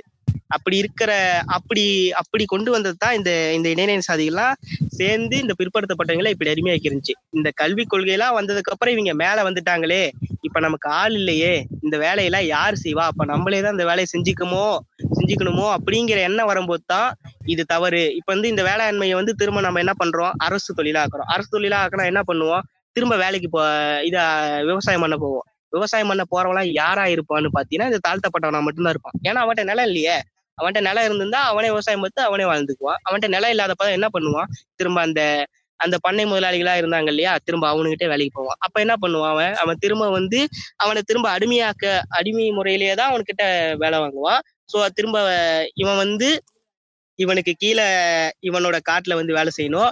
இதை வந்து அவர் அரசாங்க தொழிலா மாத்திட்டா திரும்ப ஒரு ஒரு ஒரு ஜென்ரேஷன் போதும், ஒரு ஜென்ரேஷன்லயே திரும்ப வந்து இவனை அடிமையாக்கிடலாம். அப்ப என்ன ஆயிரும், ஒரு ஒரு ஜென்ரேஷன் கேப்ல முடிஞ்சு போனோடனே பாரு என்ன சொல்லுவான்னா, என் பாட்டெல்லாம் பாரு விவசாயம் தான் பண்ணான், விவசாயத்தினாலதான் வாழ்ந்துட்டு இருக்கான் அப்படின்னு சொல்லிட்டு திரும்ப அந்த ஒரு மனநிலையை கொண்டு வந்துடலாம். அப்ப என்ன பண்ணுவான், திரும்ப இதுக்கப்புறம் வர சந்தேகங்களா, ஓகே விவசாயம் தான் எல்லாத்துக்குமே முதுகு, நம்ம நம்ம காந்திஜி சொல்லியிருப்பாருங்க இல்லையா, ஆஹ் விவசாயம் தான் வந்து இந்தியாவோட முதுகெலும்பு அப்படிங்கிறத வந்து இவனுக்கு இவனுக்கு ஆதரிச்சுதான் பேசுவானுங்க. வேற வேற ஆப்ஷனே இவனுக்கு கிடையாது, அல்லது இவனுக்கு அந்த அளவுக்கு யோசிக்கவே மாட்டானுங்க. இவனுக்கு கொடுக்குற ஆப்ஷன் என்ன அப்படின்னா, விவசாயம் அது பண்ணாதான் நம்ம வாழ முடியும் அப்படின்னு கொண்டு வந்துட்டா திரும்ப வந்து அவன் அடிமைத்தனத்துக்கே வந்துடுவான். இவன் திரும்ப வந்து அஹ் மேல வந்துடலாம். இந்த இந்த கான்செப்ட்ல தான் வந்து விவசாயத்தை வந்து அரசு தொழிலா ஆக்கணும் அப்படிங்கிறதுல இப்ப ரொம்ப முனைப்பா இருக்காங்க. இப்ப வந்து இப்ப மேல் சாதிக்காரனா இருக்கா, அவன்கிட்ட நிலம் இருக்குது, ஆடு மாடு இருக்குது, அவனை போய் ஆடு மாடு மேயிடனா அவன் மேய்ப்பானா? மேய்க்க மாட்டான். கீழ்நிலை சாதியில இருக்கணும் கொண்டு கொண்டு வந்தே, டே நீ இந்த ஆடு மாட்டெல்லாம் மேயிடா, நீ இந்த மா இத்தனை மாட்டை நீ வந்து சரியா மேய்ச்சிட்டா உனக்கு டெய்லி ஒரு லிட்டர் பால் தரண்டா அப்படின்னா அவன் என்ன பண்ணுவான்? அவங்ககிட்ட வந்து மாடு கிடையாது, ஆனா அவனுக்கு பால் தேவை இருக்குது. ஏன்னா வந்து அவன் குடும்பத்துக்கு பால் தேவைப்படுது. ஆஹ் அதனால அவன் என்ன பண்ணுவான், ஓகே நம்ம பத்து மாடு மேய்ச்சா நமக்கு ஒரு லிட்டர் பால் கிடைக்குது அப்படின்னா அவன் என்ன பண்ணுவான், அந்த ப அந்த மாடு மேய்க்கிற வேலைக்கு போயிடுவான். ஸோ இதை இதை வந்து நான் இதை இவன்ற வந்து டே நீ மாடு மேய்ச்சா நான் பால் தண்டா அப்படின்னு சொன்னா அவன் கேட்க மாட்டான். ஏன்னா வந்து நான் நான் வந்து பாலை வந்து வெளியில வாங்கிக்கிறேன்டா, என்கிட்ட காசு இருக்குது அப்படின்னு நீ சொல்லிட்டு போயிடுவேன், ஈஸியா சொல்லிட்டு போயிடுவேன். இப்போ வந்து என்னன்னா, உன்னை வந்து மாத்தணும், ஆனா வந்து அது உனக்கே தெரியாம மாத்தணும். நீ வந்து திரும்ப இப்படிதான் பண்ணை அடிமையாதான் வர அப்படின்னு உனக்கு தெரிஞ்சா நீ மா நீ மாற மாட்ட. ஏன்னா வந்து இப்ப இப்பதான் எல்லாமே படிக்க ஆரம்பிச்சாங்களா. இப்ப வந்து நம்ம அப்பா அம்மா வந்து படிக்காம இருக்காங்க, சரி ஓகே இதெல்லாம் வந்து விவசாயம் வந்து இப்படி பண்ணலாம், இவன் சொல்றது இவன் சொல்ற மாதிரி அரசு தொழிலாக்கிடலாம் அப்படிங்கிறத நம்புவாங்க. இப்போ அவங்க வீட்டுல குறைஞ்சபட்சம் ஒருத்தராவது படிச்சிருப்பான் இல்லையா, அவனுக்கு தெரியும் இதை வந்து அரசு தொழிலா ஆக்க முடியாதுன்னு. அவன் என்ன பண்ணுவான், அம்மா அப்பா இந்த மாதிரி வந்து அரசு தொழிலா ஆக்க முடியாது, இதை வந்து மாத்த முடியாது அப்படிங்கறத வந்து அவன் சொல்லுவான். ஆனா வந்து இப்ப மாத்த மாத்த வேண்டியது யாருன்னா அந்த படிச்ச ஒருத்தனை தான் மாத்தி ஆகணும். அந்த படிச்ச ஒருத்தனை மாத்திட்டா அவன் குடும்பத்தையே மாத்திடலாம், புரியுதுங்களா? சோ அதனாலதான் வந்து ஆடு மாடு மேய்த்தல் அவமானம் அல்ல வெகுமானம் அப்படின்னு அப்படின்னு கொண்டு வந்துட்டு இந்த தமிழர் தமிழர் தமிழர் அப்படின்னு சொல்லிட்டே இருந்தோம் அப்படின்னா இவன் வந்து என்ன சொன்னாலும் கேட்க ஆரம்பிச்சிருவான். சோ வந்து இவனுக்குள்ள அதை வந்து திணிக்க திணிக்க முடியும். அந்த திணிக்கிறதையே வந்து இவனுக்கே தெரியாம அதுக்குள்ள கொண்டு போகணும். அதாவது இவன் முழு ஈடுபாட்டோடயே அதுக்குள்ள வந்து செய்யற மாதிரி கொண்டு போயிட்டோம் அப்படின்னா அதை வந்து அவன் ஏத்துக்குவான். நீ டைரக்டா போய் நீ மாடு மேடா இன்னையில இருந்து அப்படின்னு சொன்னா அவன் கேட்க மாட்டான். அதே வந்து இது அவமானம் அல்ல, இது வந்து ஒரு அரசு தொழில், இதை வந்து நம்ம மேம்படுத்தணும், இது வந்து நம்ம நம்ம வந்து அழிவை நோக்கி போயிட்டு இருக்கோம் அப்படின்னு சொன்னோம்னா அவன் வந்து ஓ நம்ம அழிவை நோக்கி போயிட்டு இருக்கோமோ, ஸோ இது இது தவறான ஒரு முடிவு, இந்த இந்த பாதையில வந்து நம்ம பயணிக்க கூடாது அப்படின்னு மா மாறி போயிருவான் இல்லையா. ஸோ அந்த மாதிரி இவனை வந்து மாத்துறாங்க. இவன் அவனை தெ அவனு தெரியாமையே அவனை அவனோட அறியாமைய தெரிஞ்சு வச்சுக்கிட்டு இவனை வந்து மாத்திறாங்க. அவ்வளவுதான். இந்த இந்த இந்த கீழ்க கீழ் சாதிக்காரன் வந்து படிச்சு நல்ல நிலைமைக்கு வந்துட்டானே அப்படிங்கிற ஒரு எண்ணத்தை வந்து இவங்களால ஒத்துக்கவே முடியலைங்க. இவங்களுக்கு வந்து அது அது ஏத்துக்கவே முடியல. நமக்கு சமமா வந்துட்டான், இனிமே இப்பயே நம்ம சொல்றதை கேட்க மாட்டேறான், இன்னும் நல்லா மேல போயிட்டான் அப்படின்னா ஒருத்தான் நீ மூடிட்டு உட்கார்றான் அப்படின்னு சொல்ற அளவுக்கு வந்துருவான். அந்த அளவுக்கு இவனை உயர விடக்கூடாது அப்படிங்கிறதுக்காக தான் இந்த இந்த இந்த தமிழ் தேசியம், இந்த நாம் தமிழர், வீழ் விடாத உறவே, திராவிடத்தால் வீழ்ந்தோம் உறவே அப்படின்னு சொல்லிலாம் இவனை வந்து அப்படியே வந்து மாத்துறாங்க. இவ்வளவுதான், இதுதான் கான்டெக்ட். இப்ப என்ன சொல்ல வரீங்கன்னா, இவனை இந்த மாதிரி வளர விட்டீங்கன்னா நாளைக்கு உங்களை எதிர் உங்களுக்கு எதிர்க்காவே பாட்காஸ்ட் போட்டு இந்த மாதிரி திமிரு மயிரா பேசுவான் அப்படிங்கிறது. நிச்சயமா நிச்சயமா அப்படிங்கறதுதான் வந்து இவனுக்கு அப்படியே மறைமுகமா கொண்டு போறானுங்க. அவ்வளவுதான். வளர விடாதீங்க, இல்லைன்னா உங்களை பத்தி பாட்காஸ்ட் போடுவான், யூடியூப்ல பேசுவான், ட்விட்டர்ல வந்து திமிரா கொண்டு போடுவான். ஆமா, நிச்சயமா. இன்னொரு விஷயத்த தெளிவுபடுத்த விரும்புறேன். இது கேக்குறவங்களா வந்து இதெல்லாம் இன்னைக்கு நடக்கல, என்னைக்கோ நடந்துச்சு அப்படின்ற மாதிரி கூட யோசிக்கலாம். நான் வந்து இது வந்து எப்படி என்னோட வாழ்வியல இருக்கு அப்படின்ற மாதிரி ஒரு இது சொல்லிடுறேன். என்னன்னா, இப்போ எங்க தாத்தா வந்து இருந்தாரு. எங்க தாத்தா வந்து ஒரு பண்ணை அடிமை, ஒரு ஒரு பண்ணையத்து. எங்க தாத்தா காலத்துல எங்க தாத்தா பாட்டி எல்லாம் அவங்க வந்து குடும்பமா ஒரு பண்ணையத்துல பண்ணையத்துல அப்பாவோட அப்பா பண்ணையத்துல இருந்திருக்காரு. அவ்வளவுதான், பணத்துல இருந்திருக்காரு. நான் அப்படி இல்ல, அதுக்கு மாறி வந்துட்டேன்ல, அததான் இவங்களால ஏத்துக்கவே முடியல. இதனால அவங்களை பொறுப்புல அவங்களுக்கு எதிராக வந்து பேசுறீங்க இல்லையா? அவங்களுக்கு எதிராக நீங்க இப்பவுமே நீங்க வந்து அவங்களுக்கு வந்து வேலை செய்யறதுக்கு ஆளு இல்ல இல்ல. ஆனா நீங்க வந்து ரொம்ப சொற்பமான ஒரு இது. ஆமாமா, அதாவது நீங்க இங்க ஆயிரம் பேருக்கு இங்க நாலு பேர் இருக்கும். கரெக்டா? ஆயிரம் பேருக்கு ரெண்டாயிரம் பேருக்கு நாலு பேர் இருக்கும். அதுவே அவங்களுக்கு பிரச்சனையா இருக்கு, அந்த வளர்ச்சியே இல்ல. அது மட்டும் சொல்ல முடியாது. நான் வந்து இப்போ நான் ஐடி கம்பெனி போற அளவுக்கு வந்து வளர்ந்துட்டேன். மத்தவங்களா இருப்பாங்களா, அவங்களே ஏதோ ஒரு அரசு தொழிலுக்கோ ஏதோ ஒரு ஏதோ ஒரு தொழிலுக்கோ அந்த இடஒதுக்கீடு வச்சு ஏதோ முன்னேறி இருப்பாங்க. ஓகேங்களா? சோ இதனால அன்னைக்கு போன மாதிரி இன்னைக்கு போக முடியும். அன்னைக்கு வந்து பண்ணையத்துல இருந்த மாதிரி இன்னைக்கு யாரும் போய் அவ்வளவா இருக்கிறது இல்லைங்களா. அவங்களுக்கு வந்து அவங்கள உழைப்பு சுரண்ட முடியல. குறிப்பா வந்து அவங்க என்ன பண்ணிட்டு இருந்தாங்க அப்படின்னா, காடு வச்சிருப்பாங்க. அந்த காட்டுல அவங்க விவசாயம் பண்றாங்க. நாங்க விவசாயம் இன்னைக்கு வந்து இப்ப நிறைய பேஸ்புக்ல இதெல்லாம் பார்க்கலாம். வேளா வெள்ளாளர் வெள்ளாளர் விவசாயம் பார்த்தேன் விவசாயம் பார்த்தேன்னு என்ன, இவனா இவங்களா கா காட்டுல இறங்கி நெல் எடுத்தாங்க, இல்ல இவங்களா நெல் அடிச்சாங்க, இல்ல இவங்க தான் பயிர் நட்டாங்களா? இதை பண்றது யாரு அப்படின்னா, பெரும்பாலும் வந்து தாழ்த்தப்பட்ட மக்கள் தான். அவங்க காட்டுல போய் நெல் அடிச்சாங்க, அவங்க காட்டுல போய் களை வெட்டினாங்க, அவங்க காட்டுல போய் பயிர் நட்டாங்க. மத்த எல்லா வேலைகளும் செஞ்சது இவங்க தான். இவங்க வந்து அதை ஒரு மேனேஜ் இவங்க வந்து ஒரு மேனேஜ்மெண்ட் அதை அதை வந்து இவங்க வந்து மேனேஜ் பண்ணாங்க. அவ்வளவுதான். ஓகேங்களா? அததான் இவனு பண்ணிட்டு இருந்தானுங்க. இன்னைக்கு வந்து நான் இன்னைக்கு வந்து நான் வெள்ளால நான் விவசாயிடா நான் விவசாயிடா விவசாயினா அதான். இந்த ஒரு ஒரு இந்த ரெண்டு ஜெனரேஷன்ல இது வந்து மாறிடுச்சு. இதை வந்து இதையே அவங்களால ஏத்துக்க முடியல. குறிப்பா இது இன்னொரு விஷயத்த சொல்லணும் அப்படின்னா, வந்து ஏரி வேலை திட்டம், இந்த நூறு நாள் வேலை திட்டம் அப்படின்னு சொல்லுவாங்க இல்லைங்களா, ஊரக வளர்ச்சி திட்டமா அந்த மாதிரி. அதுல என்ன, அது எனக்கு தெரிஞ்சு அதுதான் ஒரு அது வந்து ஒரு அது ஒரு நல்ல திட்டம். எதன் அடிப்படையில அப்படின்னா, அந்த திட்டம் வராதுக்கு முன்னாடி எனக்கு எனக்கு நல்லா ஞாபகம் இருக்கு. ஆஹ் எந்த மாதிரி வேலைக்கு விவசாய கூலிகளா எப்படி போவாங்க அப்படின்னா, இப்ப தலித் பெண்கள் தான் பெருசாக பெரும்பாலும் விவசாய கூலிகளா போவாங்க. அவங்க இந்த களை வெட்டுறது, இந்த நெல் வைக்கிறது, இந்த மாதிரி வேலைக்கு போயிட்டு இருப்பாங்க. அங்க போகும்போது ஆண்களை விட தலித் பெண்கள் தான் அதிகம். உதாரணத்துக்கு இப்ப எங்க அம்மாவும் வந்து ஒரு விவசாய கூலி தான். அவங்க நூறு நாள் வேலை திட்டத்துக்கும் போவாங்க.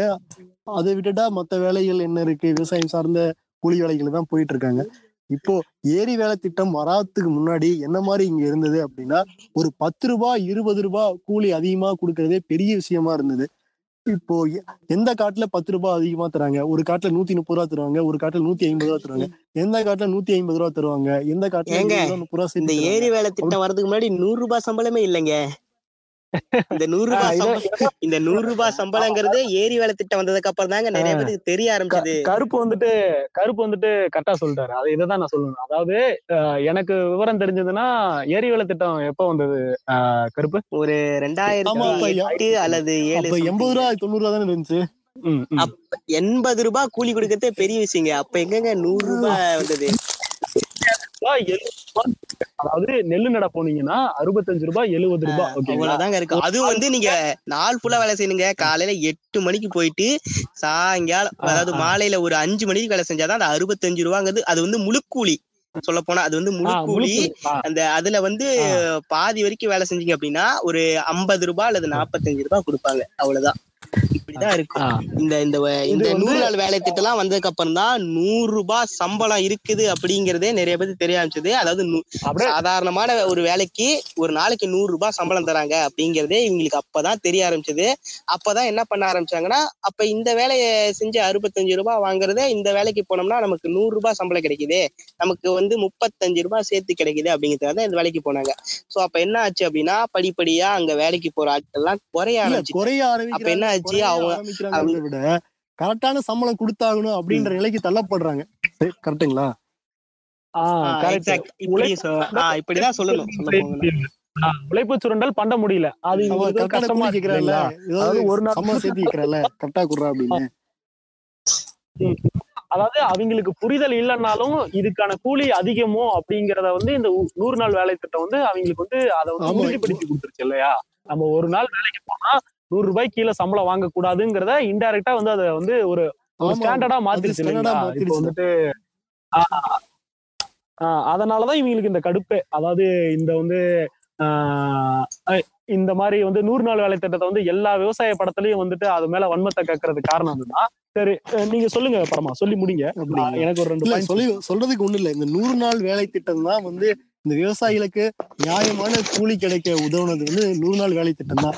ஆனா இன்னைக்கு நிலமில்லா விவசாயிகளுக்கு அஹ் நிலமில்லா விவசாயிகளுக்கு ஒரு ஒரு ஒரு ஆதார ஊதியத்தை வாங்கி தரத்துக்கு ஒரு வாய்ப்பா அமைகிறது வந்து இந்த நூறு நாளுக்குமே வந்து எக்ஸ்பெஷலி வந்து பெண் விவசாய கூலிகளுக்கு. கரெக்டா? எந்த விதமான மாற்று கருத்தும் இல்ல.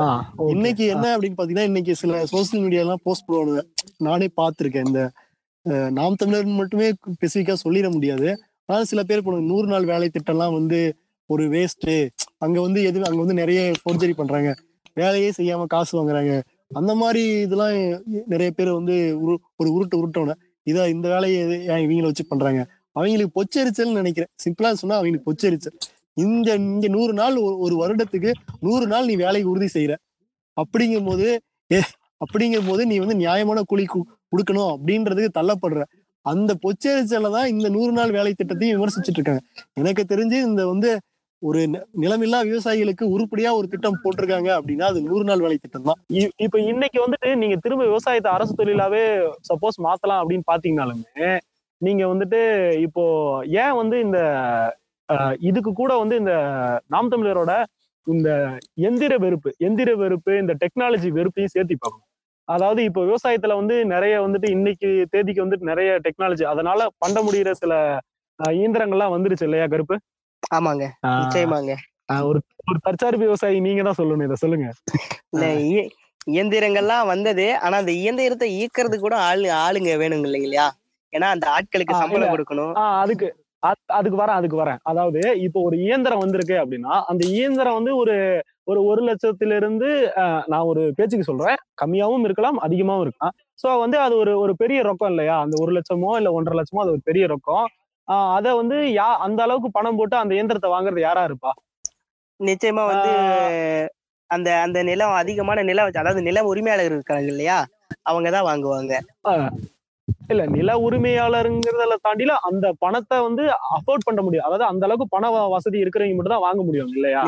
சோ இப்போ ஆமா, பணம் இருக்கிற விவசாயிகளாகட்டும் இல்ல அதை வச்சு தொழில் பண்றவங்க கூட சில பேர் இருக்கிறாங்க கிராமத்துல. அதாவது இந்த மாதிரி டிராக்டரோ இல்ல வந்து ஏதாவது இந்த மாதிரி விஷய டிராக்டரோ டெம்போ சம்திங் இந்த மாதிரி இந்த பண்ற மிஷின் எல்லாம் யூஸ் பண்றவங்க இருக்காங்க. சோ இப்ப அவங்கள அந்த ஒரு சரி இப்ப ஃபார் எக்ஸாம்பிள் சிம்பிளா ஒரு டிராக்டர் எடுத்தோம்னா, டிராக்டரை வச்சு நீங்க வந்து உங்க நிலத்தை உழுதிங்கன்னா டிராக்டருக்கு வந்து நீங்க ப்ராப்பரா அவனுக்கு வந்து டீசல் காசு இருக்கு, அங்க வந்து அந்த உழுகிற அந்த ஆளுக்கு வந்து நீங்க கூலி கொடுக்கணும். சோ இதெல்லாம் சேர்த்து வந்து இது வந்து அதிகமா வரும் இல்லைங்களா? கரெக்டா? ஆமாங்க. அதாவது நியாயமான சம்பளத்தையோ இல்ல அந்த அந்த அந்த சேவையை வந்து நீங்க வாங்கினதுக்கான காசையும் கொடுத்தாகணும். சோ அது கொடுக்க அதை வந்து அங்க வந்து ஏமாத்த முடியாது. அதே வந்து இப்போ வந்து இந்த இயந்திர வெறுப்பை நீங்க புகுத்தி நண்பா நீ வந்து மாட்டு அது என்னது மாடை வச்சு உழுகவில்லை என்றால் நாளை மாட்டினமே இருக்காது அப்படின்னு சொல்லிட்டா நீங்க எப்பெல்லாம் வந்து மேனுவல் ஒர்க், அதாவது உடல் உழைப்பு சார்ந்து மனித உழைப்பு சார்ந்து வருதோ அப்பெல்லாம் வந்து வேலை சுரண்டல் வந்து உங்களால ஈஸியா செய்ய முடியும் இல்லைங்களா? இப்ப வந்து அவன் வந்து ஒரு இருநூறு ரூபாய்க்கு டீசல் வாங்கி ஊத்திட்டு உங்ககிட்ட நூத்தம்பது ரூபாய்க்கு வந்து உழுக மாட்டான், கரெக்டா? ஆனா ஒரு ஒரு ஆளு வந்து ரொம்ப கஷ்டத்துல இருக்கான், அவனுக்கு வந்து பணத்தேவை இருக்குன்னா ஒரு முந்நூறு ரூபாய் வேலைக்கு போறவனை இருநூறு ரூபாய்க்கு வாப்பா நூத்தம்பது ரூபாய்க்கு வாப்பா வந்து உழுதுட்டு போப்பா இல்ல வேலை செஞ்சுட்டு போப்பான்னா அவன் பண கஷ்டத்துக்கு அவன் செய்யதான் போறான். ஆனா இந்த பண வசதி படைச்ச இந்த மாதிரி வண்டியோ இல்ல இந்த மாதிரி இயந்திரங்களோ வாங்கி வச்சிருக்கிறவங்களுக்கு அந்த தேவை இருக்காது. சோ இந்த இந்த இயந்திர எதிர்ப்பு, அதுலயும் இப்ப சீமான் வந்து விவசாயம் பண்ணுன்னு சொல்றதுல கூட எனக்கு தப்பு கிடையாது. இந்த நீ வந்து இப்படிதான் விவசாயம் பண்ணும் அப்படிதான் விவசாயம் பண்ணுன்னு சொல்லிட்டு ஏதோ அவரு விவசாயம் பண்ற மாதிரி வந்து வாய்ப்பு, அதுதான் வந்து பிரச்சனையா இருக்கு. இந்த ஆன்லைன்ல வந்து நீங்க சொன்ன மாதிரி இந்த தம்பிகள் வந்துட்டு இந்த விவசாயத்தை பார்த்துட்டு அப்படியே சொக்கி விழுந்துட்டு இருப்பாங்க. அவங்களுக்கு எல்லாமே விவசாயத்துல என்ன நடக்குன்னு தெரியாது உண்மை சொல்லப்போனா. இருந்தாலும் எங்க அப்பா வந்து ஒரு விவசாய கூலியா, எங்க அம்மா வந்து ஒரு விவசாய கூலியா இருக்கும் பட்சத்தில் அதுல கொஞ்சம் நான் உரிமை எடுத்துக்கிட்டு இப்படி இப்படிதான் இருக்கு நான் கண்ணால பாத்துருக்கேன் அப்படின்னு சொல்லிட்டு சொல்றேன். அடுத்து வந்து என்ன பண்றோம்னா இந்த டெக்னாலஜி வெறுப்புங்கிறத எப்படி வந்து இந்த சீமானுக்கு வந்து அந்த நெரேட்டிவ் பில்ட் பண்றாரு. நீ மாட்டை வச்சுதான் இது பண்ணும், இதை மனுஷனை வச்சுதான் இது பண்ணும், மனுஷனை வச்சு இது பண்ணா இந்த உழைப்பு சுரண்டல் பண்ணலாம். இதுக்கப்புறம் இப்போ இந்த பண்ணை அடிமை முறை பத்தி கருப்பு வந்து பேசிட்டு இருக்கும்போது ஒரு இது சொன்னாரு, இந்த மாதிரி வந்துட்டு படிக்க அனுப்ப மாட்டாங்க, திரும்ப திரும்ப வந்து கல்யாணம் பண்ணி வச்சிருவாங்க, அவங்களுக்கு கல்வி இல்லாதனால உலகம் தெரியாம திரும்ப திரும்ப இந்த இந்த ஒரு ஒரு சைக்கிள் இது மாதிரி மாறி மாறி பண்ணையத்துக்கு இருப்பாங்க. அந்த பண்ணையார் வந்து அவங்கள வந்து ஒடுக்கி அவங்கள வேலை சுரண்டல் பண்ணி அவர் வந்து கொளுத்துருவாரு அப்படின்ட்டு இல்லைங்களா? ஆஹ் இது வந்துட்டு நீங்க இதெல்லாம் இப்பெல்லாம் யாருப்பா பண்றா அப்படின்னு நீங்க கேட்டீங்க அப்படின்னா எனக்கு தெரிஞ்ச வரைக்கும் ஒரு ரெண்டாயிரத்தி ஆறு ரெண்டாயிரத்தி அஞ்சு வரைக்கும் இருக்குங்களா கருப்பு? ரெண்டாயிரத்தி அஞ்சு ரெண்டாயிரத்தி ஆறு வரைக்கும் இருக்குலயே என் கண்ணாலேயே நான் பண்ணிருக்கேன். இப்ப ரெண்டாயிரத்தி அஞ்சு ரெண்டாயிரத்தி ஆறுலாம் நான் வந்து ஒரு ரெண்டாயிரத்தி ஆறு ரெண்டாயிரத்தி அஞ்சுல நான் ரொம்ப சின்ன பையனா இருக்கேன். ஆனா நானே என் கண் முன்னாடி இப்ப இந்த ஒரு சில இதெல்லாம் இவர் விளக்குனாருல, அதாவது அந்த பண்ணையத்தாரோட வீட்டு பிள்ளைகள் வந்து படிக்க போவாங்க, அவங்கள பஸ் ஏற்றி விட போறதுக்கோ இல்ல வந்து அவங்கள ஸ்கூல்ல போய் விட்டுட்டு வர்றதுக்கோ இவங்க போவாங்க, ஆனா இவங்க ஸ்கூலுக்குள்ள போக மாட்டாங்க. இந்த மாதிரி ஒடுக்குமுறை எல்லாம் இருபத்தோராம் நூற்றாண்டுக்கு முன்னாடி ரொம்ப ரொம்ப அதிகம், இருபத்தொன்றாம் இருபத்தோராம் நூற்றாண்டு தொடக்கத்துல கூட இருந்தது. இப்ப இந்த ரெண்டாய ஐ மீன் இந்த ரெண்டாயிரத்துக்கு அப்புறம் ரெண்டாயிரம் வருஷத்துக்கு அப்புறம் ரெண்டாயிரத்தி ஒண்ணு ரெண்டாயிரத்தி ரெண்டு வாக்கெல்லாம் இது கொஞ்சம் கொஞ்சமா படிப்படியா மாற ஆரம்பிச்சு. இது படிப்படியா மாற ஆரம்பிச்சதுக்கு அப்புறம் கிட்டத்தட்ட ரெண்டாயிரத்தி பத்து வாக்குல கரெக்டா சீமான் வந்து கட்சி ஆரம்பிக்கிறாரு, இந்த மாதிரி தமிழ் எல்லாம் இது பண்ணும் விவசாயம் எல்லாம் நம்மள இதா மாத்தணும்னு சொல்லிட்டு அங்க இருந்தே இந்த மாதிரி நெரேட்டிவ் பில்ட் பண்றாங்க. எங்க வந்து அது மாற ஆரம்பிக்குதோ அங்க இருந்தே அவங்களுக்கு வந்து அது கடுப்பா இருக்கு. சோ இதை இதை ரெண்டையும் நீங்க மேட்ச் பண்ணி பாத்தீங்கன்னாலே தெரியும் இது யாருக்கான இதை வந்து இந்த விவசாயத்தை வந்து அரசு தொழிலா மாத்திரம் அது யாருக்கு போகும்னு சொல்லிட்டு. இப்போ ஆஹ் முன்னாடியே சொன்ன மாதிரி பெரும்பான்மையா அதாவது இந்திய அரசாங்கமே நிலம் வச்சிருக்கிறவங்களதான் வந்து விவசாயிகள் சொல்லுது, அவங்களதான் வந்து விவசாயிகளை அங்கீகரிக்குது. நிலத்துல நிலமில்லா விவசாயிகளை கூலி விவசாயிகளை அவங்க வந்து விவசாயிகளை அங்கீகரிக்க கிடையாது. ஸோ அவங்களுக்கு போற எந்த பெனிஃபிட்டும் போறது கிடையாது. இதுவே வந்து ஒரு ஒரு இதான விஷயம் தான். ஆனா எனக்கு தெரிஞ்சு இது தம்பிகள் யாருக்குமே தெரியாதுன்னு நினைக்கிறேன். அதாவது நீங்க எக்ஸ்பெஷலி இந்த ஒடுக்கப்பட்ட சமூகத்தை சார்ந்த அவருதான் முலாம் பூச்சி பேசுறாரு இல்லைங்க, முலாம் பூச்சி மாதிரி பேசுனா அப்புறம் எப்படிங்க தம்பிகளுக்கு தெரியும்? அப்படியே அப்படியே ஈர்த்து வச்சிருக்காருங்க. இதை தாண்டி இதை தாண்ட இதை தாண்டி நீ தெளிவா பார்க்க கூடாது, உனக்கு விவசாயம், நீ தமிழ நீ தமிழ நீ தமிழ நீ தமிழ இந்த தமிழ அப்படிங்கறத சொல்லியே வந்து அப்படி ஈர்த்து வச்சிருக்காரு. சோ தம்பிகள் அதை பத்தி பேச மாட்டாங்க, யோசிக்கவும் மாட்டாங்க. தமிழ ஏற்கலப்ப நாட்டு மாடு ஏங்க எல்லாமே அதுக்காக தாங்க வச்சிருக்காரு. ஒரு பின்னாடி நெல் கதிர் இருக்கும், ஒரு விவசாயி வந்து கலப்பையில வச்சிட்டு இருப்பாரு, அவர் கையில அருவாள் இருக்கும். சோ இத இதெல்லாம் இந்த லோகோ எல்லாம் வச்சு பார்க்கும்போது வந்து ஆஹ் ஓகே நம்ம விவசாயம் தான் பண்ண போறோம், இதுதான் நம்மளோட தொழில், இதை வச்சுதான் நம்ம வந்து மேல வர முடியும் அப்படின்னு ஒரு ஒரு பிம்பத்தை உண்டாக்கிட்டாரு. அதுல இருந்து தம்பிகள் வெளியே வர மாட்டாங்க. அவ்வளவுதான். ஆஹ் அதாவது இப்ப நில விவசாயத்தை அரசுடைமையாக்குனா அது வந்து இடைநிலை சாதிகளுக்கு தான் இதாகும். பிளஸ் அதனால ஐ மீன் திரும்ப வந்து கஷ்டம், அதாவது உண்மையான விவசாயி கஷ்டப்படுற விவசாயி திரும்ப கஷ்டப்பட்டுட்டே தான். ஆமா, திரும்ப கஷ்டப்பட்டுதான் போறோம். சோ அதுதான் இவங்களுக்கு இவங்களுக்கு தேவையானதே. அதுதாங்க அவங்க இவங்களுக்கு தேவையான ஒரு விஷயமே அதுதான். அவன் அவன் வந்து மேல வரக்கூடாது, அவன் எங்கேயும் போக கூடாது, திரும்ப இங்கேயே இருக்கணும், அவன் உலகத்தை பத்தி எதுவும் தெரிஞ்சக்கூடாது. அவனுக்கு தெரிஞ்சதெல்லாம் ஒன்னே ஒண்ணுதான், பண்ண இது போய் வேலை செய்யணும், வீட்டுக்கு வரணும், சாப்பிடணும், திரும்ப அங்க போகணும், அவன் சொல்றது கேட்கணும், இதே தான் பண்ணணும். மத்தபடி அவனை எதிர்த்து கூட கேட்க கூடாதுங்க. நீ இவ்வளவு குடுக்குறீங்க கூலி, எனக்கு இது பத்தல அப்படின்னு கூட கேட்க கூடாதுங்க. அவ்வளவுதாங்க, அவன் சொல்றதை அவன் கேட்கணுங்க. அவ்வளவுதாங்க. இல்ல இன்னும் ஏதாவது இது இது கூட ஆட் பண்ணணும் அப்படின்னா இப்போ வந்து இப்போ இடைநிலை ஜாதிகளே நிறைய பேர் வந்து விவசாயத்தை விட்டு வெளியேறிட்டாங்க. ஸோ இப்போ இந்த மாதிரி பாத்தீங்கன்னா விவசாய கூலிகளா இருக்கிற நிலமல்லா விவசாயிகள் வந்து ரொம்ப அதிகமா இருப்பாங்க. அதுவும் ஒடுக்கப்பட்ட மக்கள் வந்து ரொம்ப ரொம்பவே அவங்களோட எண்ணிக்கை அதிகம். அவங்களுக்கு வந்து சொந்தமா நிலம் கிடையாது. நீங்க அரசு தொழிலா மாத்தி எல்லாருக்கான வாழ்க்கையை நாங்க கிரியேட் பண்றோம். இந்த இந்த ஸ்பெசிஃபிக்கா இந்த வேர்டுல வந்து இந்த தற்சார்பு விவசாய பொருளாதாரங்கிறது ஒண்ணு இந்தியால தமிழ்நாட்டுல இந்தியாவில கூட தமிழ்நாட்டுல மட்டுமே பேசுவேன், தமிழ்நாட்டுல சாத்தியம் கிடையாது. ஏன்னா ஆதிக்க சாதிகள் தான் வந்து நிலத்தை வந்து வச்சிருக்காங்க. அவங்க வந்து நிலத்தை வந்து உடைச்சு கொடுக்கறதுக்கு எவனும் ஒத்துக்க மாட்டான். இதை வந்து ஆஹ் இதை யாராவது என்ன சொல்றது, இது இல்லை அப்படின்னு யாராவது நிரூபிக்கிறதுனா நிரூபிக்கலாம், ஓகேங்களா? ஏன்னா எனக்கு தெரியும், நான் எங்க எங்க இருந்தாலும் அடிச்சு யாரை கேட்டாலும் இதைதான் சொல்லுவாங்க, ஓகேங்களா? இதுதான் நிதர்சனமான உண்மை. தற்சார்பு விவசாயமோ தற்சார்பு ஐ மீன் விவசாயத்தை அரசு அரசுடைய அரசு தொழிலா மாத்ததும் தற்சார்பு விவசாயமோ வந்து ஒரு ஒரு பிதற்றல்வாதான். அது வந்து வேற கருத்து என்ன, விவசாயத்தை அரசு தொழிலா மாத்துறங்கிறது ஒரு இம்பாசிபிளான ஒரு கனவு, இம்ப்ராக்டிக்கல் சொல்லி ஒரு இம்ப்ராக்டிக்கலான விஷயம் இல்லைங்களா? அரசு தொழிலா மாத்தலாம், ஆனா வந்து அது வந்து இந்த ஒடுக்கப்பட்ட சமூகத்துக்கோ இல்ல வந்து ஒடுக்கப்பட்ட சமூகம் கூட இல்ல, நிலமில்லா விவசாய நிலமில்லா இருக்கிற விவசாய கூலிகளை இன்னும் அமுக்கி அவங்க நசுக்கி போட்டு இந்த இயற்கை விவசாயம், அதாவது அதுதான் சொல்றேன். இந்த இந்த டெக்னாலஜி வச்சு அப்படியே இது இயற்கை விவசாயத்திலயும் பேசலாம். டெக்னாலஜி எல்லாம் வேணாம், இயற்கை விவசாயம் பண்ணலாம்னா அதெல்லாம் வந்து பாசிபிள் இல்ல. அதெல்லாம் வந்து என்னென்ன காம்ப்ளிகேஷன் அதை பத்தி நீ ஏதாவது இருக்கியா? இயற்கை விவசாயம் சாத்தியமான இயற்கை விவசாயமா டெக்னாலஜி இல்லாம இயற்கை விவசாயம் பண்றதை பத்தியா?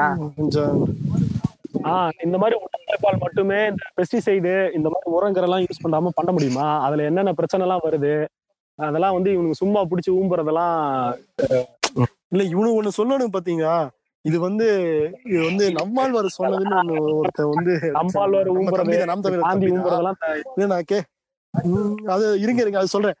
நம்மாழ்வார் என்ன சொல்ற, டிராக்டர் டிராக்டர் வந்து இந்தியாவுக்கு கொண்டு வரும்போது நம்மாழ்வார் வந்து அதை எதிர்த்தாங்களாம். ஏன் நம்மாழ்வார் வந்து டிராக்டரை எதிர்க்கிறாரு அப்படின்னா, டிராக்டர் வந்து சாணி போடாதான் புரியுதுங்களா, அதனால எதிர்க்கிறாராம். இப்ப காளமாடு சாணி, இப்ப ஏறு விழுவுறதுக்கு காளமாடு சாணி போடு விழுது, அது வந்து சாணி போடுது. இப்ப பசுமாடு வச்சிருக்கலடா, அது சாணி போடுது இல்ல.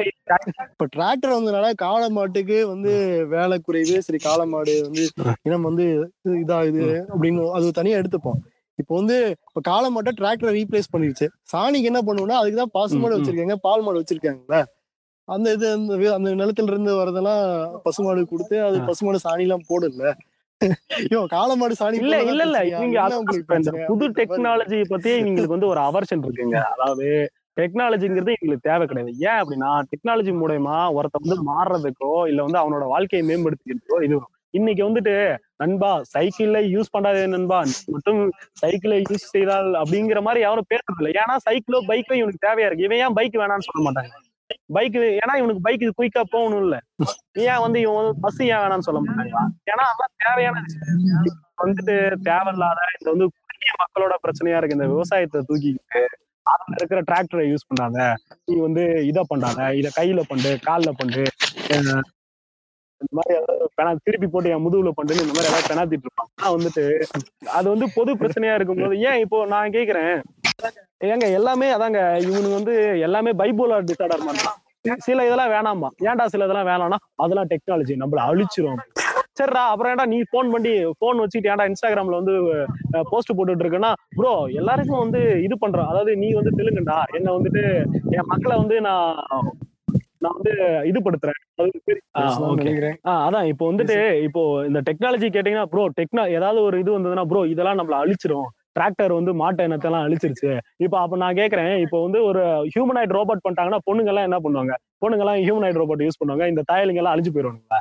இந்த மாதிரி வந்து பிதற்றல் வாதம் எல்லாம் பேசக்கூடாது. ஏங்க உங்களுக்கு தெரியாதுங்க ஃபைவ் ஜி ஏன் கொண்டு வராங்க தெரியும், அந்த கதையை சொல்லுங்க, அந்த கதையை தெளிவா சொல்லுங்க, அதை மட்டும் சுருக்கி தெளிவா சொல்லுங்க குயிக்கா. அது என்னன்னா ஃபைவ் ஜி இப்ப கொண்டு வந்துட்டாங்க அப்படின்னா உங்க மூளை இருக்கு பாத்தீங்களா, உங்க மூளை அதை வந்து தனியா எடுத்து இன்னொரு ரோபோட்குள்ள அப்படியே பிக்ஸ் பண்ணிடுவாங்க இல்லைங்களா? அப்படி பிக்ஸ் பண்ணிட்டா நீங்க வந்து அந்த ரோபோட்டுக்குள்ள போயிருவீங்க. அதுக்கு வந்து அந்த அப்படி கொண்டு போயிட்டா நீங்க வந்து காலகாலத்துக்கு இந்த கார்பரேட்டுகளுக்கு அடிமையா இருக்கலாம். அந்த அடிமையா ஆகணும்னா ஃபைவ் ஜியை கொண்டு வரணும். ஃபைவ் ஜியை அதுக்கு தாங்க கொண்டு வந்துட்டு இருக்காங்க. உங்களை உங்க மூளையை தனியா எடுத்து இந்த ரோபோட்டுக்குள்ள வச்சிருவாங்க சரிங்களா? அது அந்த ரோபோட் நீங்களா மாறிடுவீங்க. அதுக்குதான் ஃபைவ் ஜி.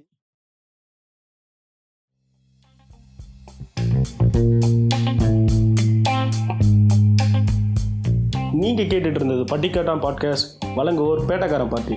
நாங்கள் பேசுகிற டாப்பிக்கில் உங்களோட கருத்தை தெரிவிக்க நீங்கள் ஆங்கர் எஃப்எம்மில் எங்களுக்கு வாய்ஸ் மெசேஜ் அனுப்புங்க. அப்படி இல்லைனா யூடியூப்பில் கமெண்ட்ஸ் போடுங்க.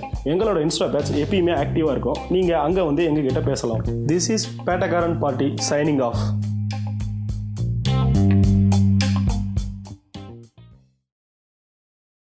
ஹலோ ஹலோ அண்ணா, சாமானுங்களா? தமிழ் ஹலோ தம்பி, சாமான் தான் பேசுறேன். அண்ணா, களத்துல இருந்து தம்பி பேசுறேண்ணே. ஆ, சொல்லுங்க தம்பி. அண்ணா, இங்க யாரெல்லாம் தமிழன்னு கேக்குறாங்கண்ணே? அதாவது தம்பி, யாரெல்லாம் தூய தமிழ் குடியோ அவன் தான் தமிழன், அவன் தான் வந்து தமிழ் குடி. அப்படிங்களாண்ணே? அப்ப அந்த தமிழ் குடிக்குள்ள யாரெல்லாம் வருவாங்க? தமிழ் குடியில யாரெல்லாம் வருவாங்கன்னா தம்பி, இந்த இந்த நாடாரு, தேவரு, கவுண்டரு, பறையரு, இவங்க தான் தமிழ் குடியில வருவாங்க தம்பி. அப்படியாண்ணே? அப்ப பறையர் தமிழ் குடிக்குள்ள வராங்கன்னா அப்ப அவங்க சிஎம் ஆகலாங்களா? அதாவது தம்பி, இந்த இடத்துல தான் நீங்க ஒண்ணு புரிஞ்சுக்கிடணும். என்னன்னா, இப்ப பறையருங்கிற வந்து தமிழ் குடியில தான் வருவாங்க, ஆனா மூத்த மருதக்குடி வந்து தேவர் தான். அப்ப தேவர் தான் சிஎம் ஆகணும். அப்படியாண்ணே? நீங்க சொன்னா சரியா தானே இருக்கும். அண்ணா, அப்புறம் இந்த மாதிரி விவசாயம் பண்றா விவசாயம் பண்றான்னு நீங்க சொல்றீங்க, ஆனா என் பாட்டம் போட்ட எவங்கிட்டையும் நிலம் இல்ல. இப்ப நான் எங்கன்னா போய் விவசாயம் பண்றது? என்ன தம்பி சொல்றீங்க, நிலம் இல்லையா? தம்பி, நீங்க இப்ப எந்த குடியில இருந்து பேசிட்டு இருக்கீங்க? அண்ணா, நான் தமிழ் சகிலி குடினே. ஏய், போன வச்சிட்டு போய் பணம் தரடா புண்டமோனே.